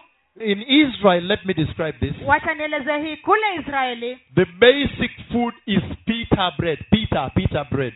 chakula cha kimsingi sana ni mkate uitwao pita To the extent that the government of Israel until today has to subsidize the price of the pita bread. kwa kiwango kwamba serikali ya taifa la israeli hata sasa inagharimikia sehemu ya gharama ya huo mkate wa pita To ensure that everybody can afford basic, basic. kuhakikisha kwamba kila mmoja anaweza kumudu ni wa kimsingi Now listen to this now. sasa sikiliza haya There are those who are living at the basic level described here. kuna wale wanaoishi kile kiwango cha kimsingi kilichoelezewa hapa Because he was saying kwa sababu alikuwa anasema that the salary you use for bringing food to feed the whole family ya kwamba mshahara ama ujira unaotumia kuleta chakula cha kuilisha jamii nzima the wage, today's wage, di- di- denarium, the wage for today. pato la leo When I get my wage after working, ninapopata pato langu baada ya kufanya kibarua I should go home and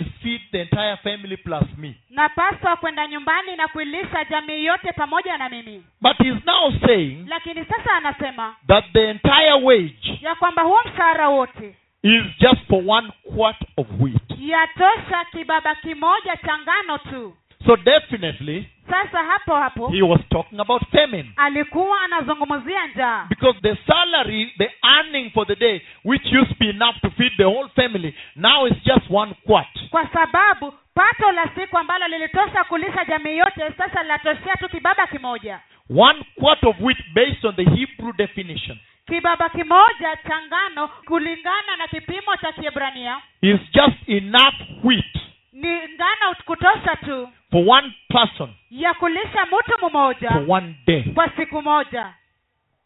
So that means there is going to be famine. Hiyo inamaanisha kwamba kunaenda kuwa na njaa. Because you normally bring food for the entire family. kwa sababu kawaida huwa unaleta chakula cha jamii nzima. And he says, na anasema otherwise, if you get the low nutritional value, la usivyo ukipata kile cha urutubisho wa hali ya chini like barley, kama shairi let's give it three three quarts for, for a day's wage. basi peana vibaba vitatu kwa mshahara wa siku The effect is the same. sasa tukio ni lile lile People will be malnourished, watu watakosa urutubisho poor nutrition. kutapia mulo And then he says na sasa asema the two prophecies. hizo unabii mbili That is the first prophecy, famine. Hu- huo ndio unabii wa kwanza njaa Go there and bring famine to them. nenda pale na ukawaletee njaa The second prophecy is this. unabii wa pili ndio huu However, hata hivyo if you meet oil and wine, kama utakutana na mafuta na divai please don't damage it. tafadhali Now look at this. tazama hii In Israel at this time, kule israeli wakati huu the wealthy people, wale matajiri if you looked at their diet, the table has been laid. The laid table in in affluent home, affluent. ukitazama meza iliyoandaliwa katika maboma tajiri They used to get cheese. walikuwa wanapata jibini They used to get cheese walikuwa wanapata jibini and dip in olive oil. na kisha wanaitumbukiza ndani ya mafuta ya mzeituni They leave it there to soak so the cheese can drench, can suck the oil. na wanaiacha pale ili ile jibini iweze kuloweka kwa mafuta And when they were serving, they scooped the cheese and put on the plate. walipokuwa wanapeana chakula walichukua ile jibini na kuiweka kwenye sahani from the oil. kutoka kwenye mafuta But it always came with oil. lakini kila mara ilikuja na mafuta And so that was one of the main entries into the menu of the affluent, the wealthy. na sasa hiyo ilikuwa ni mojawapo ya chakula cha kimsingi sana kwenye mulo wa watu matajiri Those who have plenty to eat. wale walio na vingi vya kukula And there was a glass of wine from a select vineyard. na kulikuwa na bilauri ya mvinyo kutoka kwa shamba la, la mizeituni And then there was hot pita bread but wrapped in a basket and a cloth. na kulikuwa na mkate moto wa bi Wrapped in a cloth, placed in a basket uliofunikwa kwa kitambaa na kuwekwa ndani ya kikapu to maintain the heat. Ili kudumisha ile joto So when they ate, walipokula they opened the cloth and took the hot bread walitoa kile kitambaa na kutoa ule mkate moto and broke it, the pita bread, ule mkate wa pita na kuukata in an attempt to go and break the cheese with it. na kwa kujaribu kwenda kuivunja ile jibini kuutumia mkate It naturally sucked in the olive oil also. sasa ule mkate nao ulinyonya ile mafuta ya mzeituni It sucked in the olive oil also. ilinyonya yale mafuta ya mzeituni pia And so they were eating the cheese with bread that is drenched, soaked with oil also. na sasa walikula ile jibini pamoja na mkate uliolowa kwa mafuta And there were pieces of olive, olives now, pieces of olives. They took one, they ate, removed the seed, and it was here. na kulikuwa na vipande vya matunda ya zeituni ambao walikula moja moja wanatoa zile mbegu na kutupa na And then, and then wine.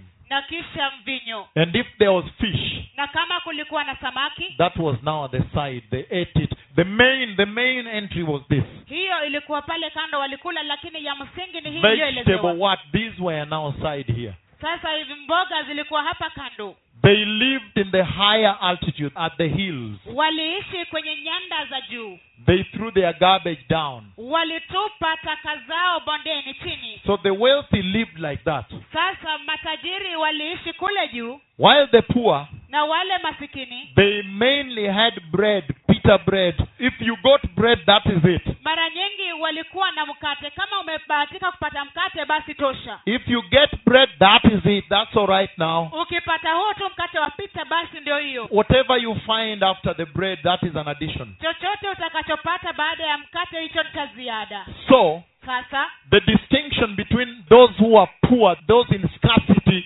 and those in plenty tofauti baina ya wale waliokuwa katika utajiri na wale waliokuwa katika umasikini Those in scarcity mainly had bread as the main entry. There it was. wale waliokuwa katika umasikini walikuwa na mkate kama cha kimsingi tu Whatever else you get there is addition. kingine ambacho ungepata ni cha ziada But those who were in plenty, affluent with plenty, lakini wale waliokuwa katika wingi katika utajiri they had the oil drenched cheese walikuwa na ile jibini iliyojaa mafuta and the wine. That was characteristic. pamoja na mvinyo hivyo vilikuwa vya kawaida pale Now listen to me. sasa nisikilize That's why I talked about famine. hiyo ndio sababu nilizungumzia njaa That's why Jesus, when he was giving this prophecy in the book of Matthew 24, he said, There would be famine. There will be famine in various places. Various places. Various.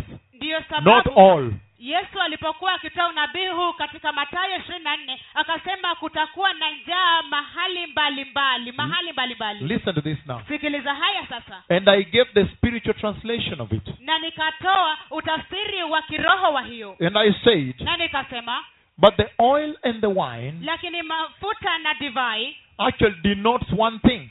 Zinazungumzia kitu kimoja The oil denotes the flow of the anointing of the Holy Spirit. mafuta yanaashiria mtiririko wa upako wa roho mtakatifu And the wine denotes the strength of that anointing. nayo divai inasimamia nguvu za ule upako That's why when they had taken the new wine, na ndio sababu wakati walikuwa wamepata divai mpya they knew the season for weddings, for example. walijua majira ya harusi kwa mfano Because during that season, kwa sababu katika majira hayo there was new harvest, new wine had been brewed. kulikuwa na mavuno mapya na divai mpya ilikuwa imeshachachishwa And you had. na ungesikia vigelegele There was a lot of celebrations and weddings in the area, kulikuwa na sherehe nyingi na harusi katika eneo meaning new wine is already in. kumaanisha divai mpya tayari imepatikana New wine is stronger. divai mpya ina nguvu zaidi People were quite elated. watu walifurahika sana Hallelujah. Hallelujah. But listen to this now. lakini sikiliza haya sasa And he says, naye anasema the other group barely survive on bread. kile kikundi kingine kinamudu maisha tu kwa mkate And he says, naye asema if you find those who are barely surviving on bread, ukipata wale wanaomudu maisha kwa mkate peke yake go and destroy them. nenda ukawaangamize Those in scarcity, wale walio katika uchache. If you find them, finish them. ukiwapata waangamize. Because he was carrying a weighing scale, kwa sababu alikuwa amebeba mizani. Meaning he was coming to weigh their deeds also, kumaanisha alikuwa anakuja kuyapima matendo yao au to hivyo separate kutenganisha. into two churches. Now listen to this now. sikiliza haya kwanza. And he says, na anasema however, hata hivyo. If you find where there is oil and wine, ukipata palipo na divai na mafuta protect it, linda preserve it. Let me explain this. wacha nielezee hii Jesus, when he was talking about the coming of the Messiah, yesu alipokuwa anazungumzia kuhusu kurudi kwa masia Matthew 25, matayo ishirini na tano 1 to 13, we are not reading. moja hadi kumi na tatu hatusomi sasa He talks about the wise and foolish virgin. alizungumzia wanawali wapumbavu na wenye hekima And the wise virgins entered heaven. wale wenye hekima waliingia mbinguni The only difference between the wise and foolish virgins tofauti ya pekee baina ya wale wanawali wenye hekima na wale wapumbavu was the jar of oil ilikuwa ni kile kikopo cha mafuta that the wise virgins have. ambacho wanawali wenye hekima wanacho Listen to me, somebody. nisikilize mtu And the Lord speaks about the wise virgin as the church that enters, the bride. na bwana anawazungumzia wale wanawali wenye hekima kama kanisa linaloingia bi harusi And now the Father is speaking about it here. Na sasa baba anaizungumzia hapa And he's saying, na anasema I know you are going there. najua unaenda huko You rider of the black horse. wewe mpandaji wa farasi mweusi And I know you are going to meet two churches there. na ninajua unaenda kutana na makanisa mawili kule If you meet a church that is barely surviving, is malnourished, ukikutana na kanisa ambalo linamudu maisha tunalo halijarutubishwa vyema one quart of wheat, one day's wage, mshahara wa siku moja kibaba kimoja cha ngano just enough for one person. yatosha mtu mmoja tu So there is not enough food. People are malnourished. sasa hakuna chakula cha kutosha watu wametapia mulo He said, destroy that church. anasema haribu hilo kanisa That is not the bride of Christ. hiyo si biharusi wa kristo But he says, lakini asema however, hata hivyo if you find a church ukipata kanisa whose table is laid with oil and wine, ambalo meza yake imeandaliwa kwa mafuta na divai preserve the church. lilinde hilo kanisa Protect the church. litunze That is the bride of Christ. huyo ndiye biharusi wa Let me explain to you this. The church that has no food, kanisa ambalo halina chakula that has no word, ambalo halina neno. Listen to this now, sikiliza haya sasa. Is the church in desolation. ni kanisa lililo katika ukiwa. The church that is in oil and wine, kanisa ambalo liko katika divai na mafuta that is a church that is experiencing the revival of the Lord. ni lile kanisa linalohisi uvivio wa bwana The Holy Ghost revival. uvivio wa roho mtakatifu The revival of holiness. Holy Spirit. Holy, holy, holiness. roho mtakatifu roho mtakatifu utakatifu Only the Holy Spirit can ignite revival. ni roho mtakatifu peke yake awezaye kuchochea uvivio And when the Holy Spirit brings revival, na roho mtakatifu anapoleta uvivio forget about what you see in the United States revival, revival, revival. Forget about that. sahau ile uvivio unaona marekani uvivio uvivio uvivio sahau hiyo I'm talking about the revival of the Lord. ninazungumzia kuhusu uvivio wa bwana It can only be sustained by holiness. unaweza kudumishwa tu kwa utakatifu Without holiness, the revival dies. pasipo utakatifu uvivio unakufa That's why you see in Kenya, na ndio sababu mnaona kenya you people have been sustained for years now. ninyi watu mumeshalindwa kwa miaka sasa Why? kwa nini Because there has been a perpetual rebuking of sin. Ni kwa sababu Rebuking of sin. Rebuking of sin. na mfululizo wa Rebuking of sin. kukemewa kwa dhambi. Rebuking of sin. Kukemewa kwa dhambi. Calling sin sin. Dhambi. kukemea kwa dhambi Calling sin sin. na kuita dhambi kama dhambi Not painting sin with white paint. siyo kuipaka kwa chokaa nyeupe Calling sin sin. kuita dhambi kama dhambi But listen to me. lakini nisikilizeni So the Lord was giving a prophecy that there would be two churches sasa bwana alikuwa anatoa unabii kwamba kungalikuwa na makanisa mawili to the black horseman as he left. kwa yule mpanda farasi wa farasi mweusi alipokuwa anaondoka That he would meet two churches. ya kwamba angekutana na makanisa mawili Let me put it better. wacha niiweke vyema If you use this scripture as a lens ukitumia andiko hili kama kioo to look at the church with it, cha kutazamia kanisa ukikitumia you enter inside one church unaingia ndani ya kanisa moja and you use this as a lens.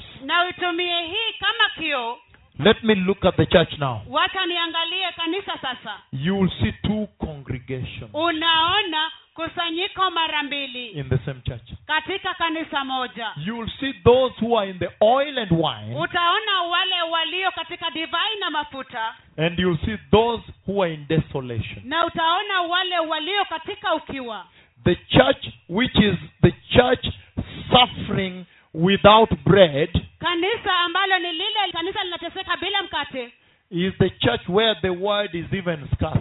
ni kanisa ambamo hata neno ni haba ni chache They don't even have the word or the revelation of the word. hata hawana neno wala ufunuo wa neno Because the revelation of the word can only come from the Holy Spirit. kwa sababu ufunuo wa neno waweza kutoka tu kwa roho mtakatifu Listen to this now. sikiliza haya And that's because they don't have the word, na sasa kwa sababu hawana neno and the word is the truth. na neno ndilo kweli And the devil fears the truth. na shetani anaogopa kweli That's why the church must be taken away first. Ni ndiyo sababu kanisa lazima liondolewe kwanza Second Thessalonians chapter 2, wathesalonike wa pili mlango wa pili verses 3 to 7. mstari wa tatu hadi wa saba The church must go first lazima kanisa liondoke kwanza before the lawless one, the man of lawlessness, is revealed. kabla ya yule mtu wa kuasi afunuliwe Listen this very carefully. sikiliza hii kwa makini Because the man of lawlessness cannot survive where the truth is. Kwa sababu yule mtu wa kuasi hawezi kujimudu palipo na ukweli. He is the liar in chief. yeye ndiye mdanganyifu mkuu. He is the chief liar, yeye ndiye mdanganyifu the father of lies. baba wa udanganyifu So listen to this now. sasa sikiliza haya. The church that lacks the word kanisa ambalo linakosa neno. or the revelation thereof, au ufunuo wa hilo neno. that church is vulnerable to manipulation. hilo kanisa limo hatarini mwa kuhadaiwa That's why the false prophets can enter there and loot her, rape her, defile her. ndiyo sababu manabii wa uongo wanaweza kuingia pale wamnyang'anye wamnajisi na kumharibu They go there to loot her. wanaenda pale kumuibia They can say anything and get away with anything. wanaweza sema lolote na wasiajibishwe But the church kanisa that is experiencing the revival of the Holy Ghost ambalo linajipitia uvivio wa roho mtakatifu is a church in affluence. ni kanisa lililo katika utajiri That's why people come here and say that the rich nations come to Kenya that you may get some wealth that has eternal consequences. ndiyo sababu watu Eh. kutoka mataifa matajiri Eh. wanakuja kenya Eh. ili wapate utajiri unao umilele Wealth with eternal consequences. utajiri ambao una athari ya milele And so listen to me now. nisikilize sasa If you find a church where there is revival, ukipata kanisa ambapo kuna uvivio you say, I'm entering now, na useme ninaingia sasa I'm checking in, ninaingia I am entering. sasa ninaingia What land is this? hapa ni wapi Oh, Kenya. kenya How beautiful you look. eh, sana Wow. Wow. He says, preserve her, anasema muhifadhi. Protect her, muhifadhi. Because kwa sababu she is the hope of the Messiah. yeye ndiye tumaini la masia. She's built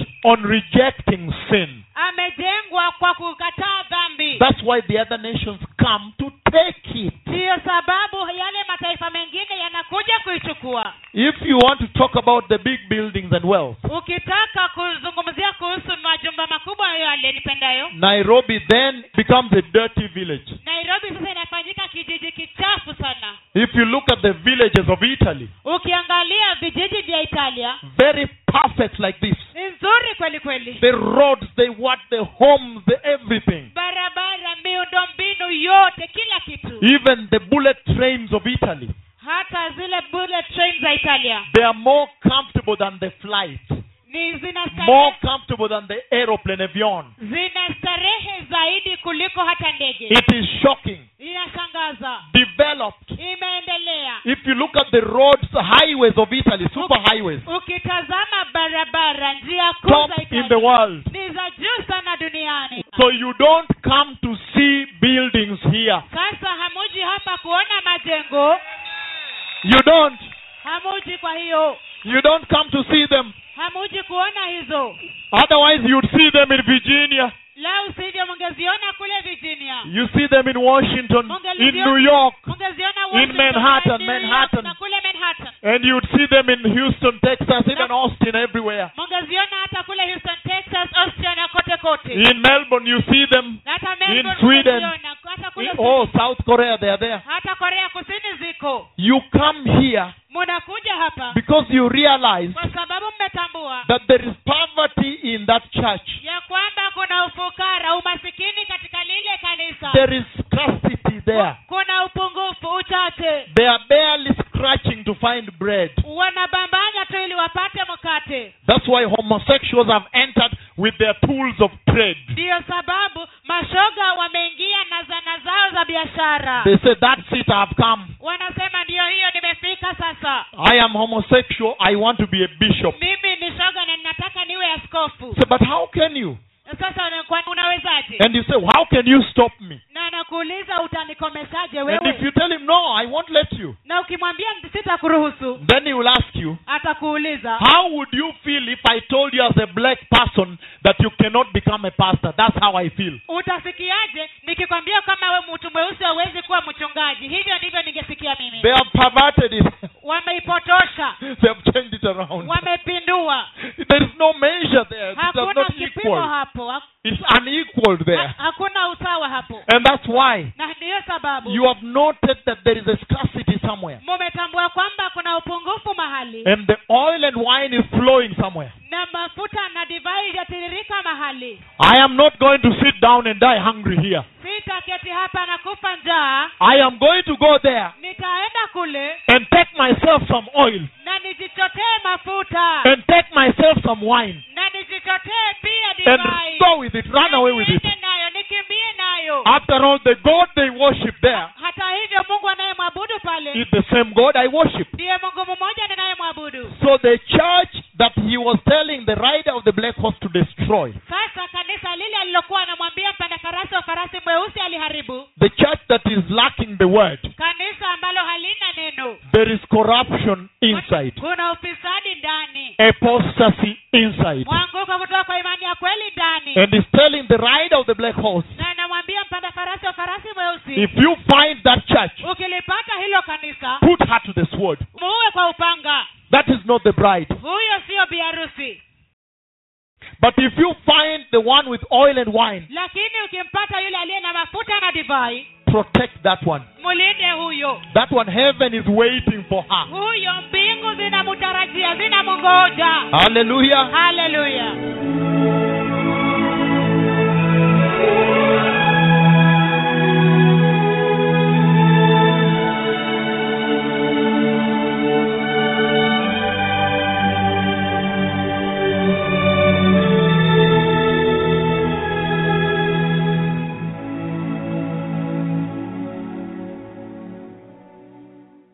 With the Lucky Land slots, you can get lucky just about anywhere.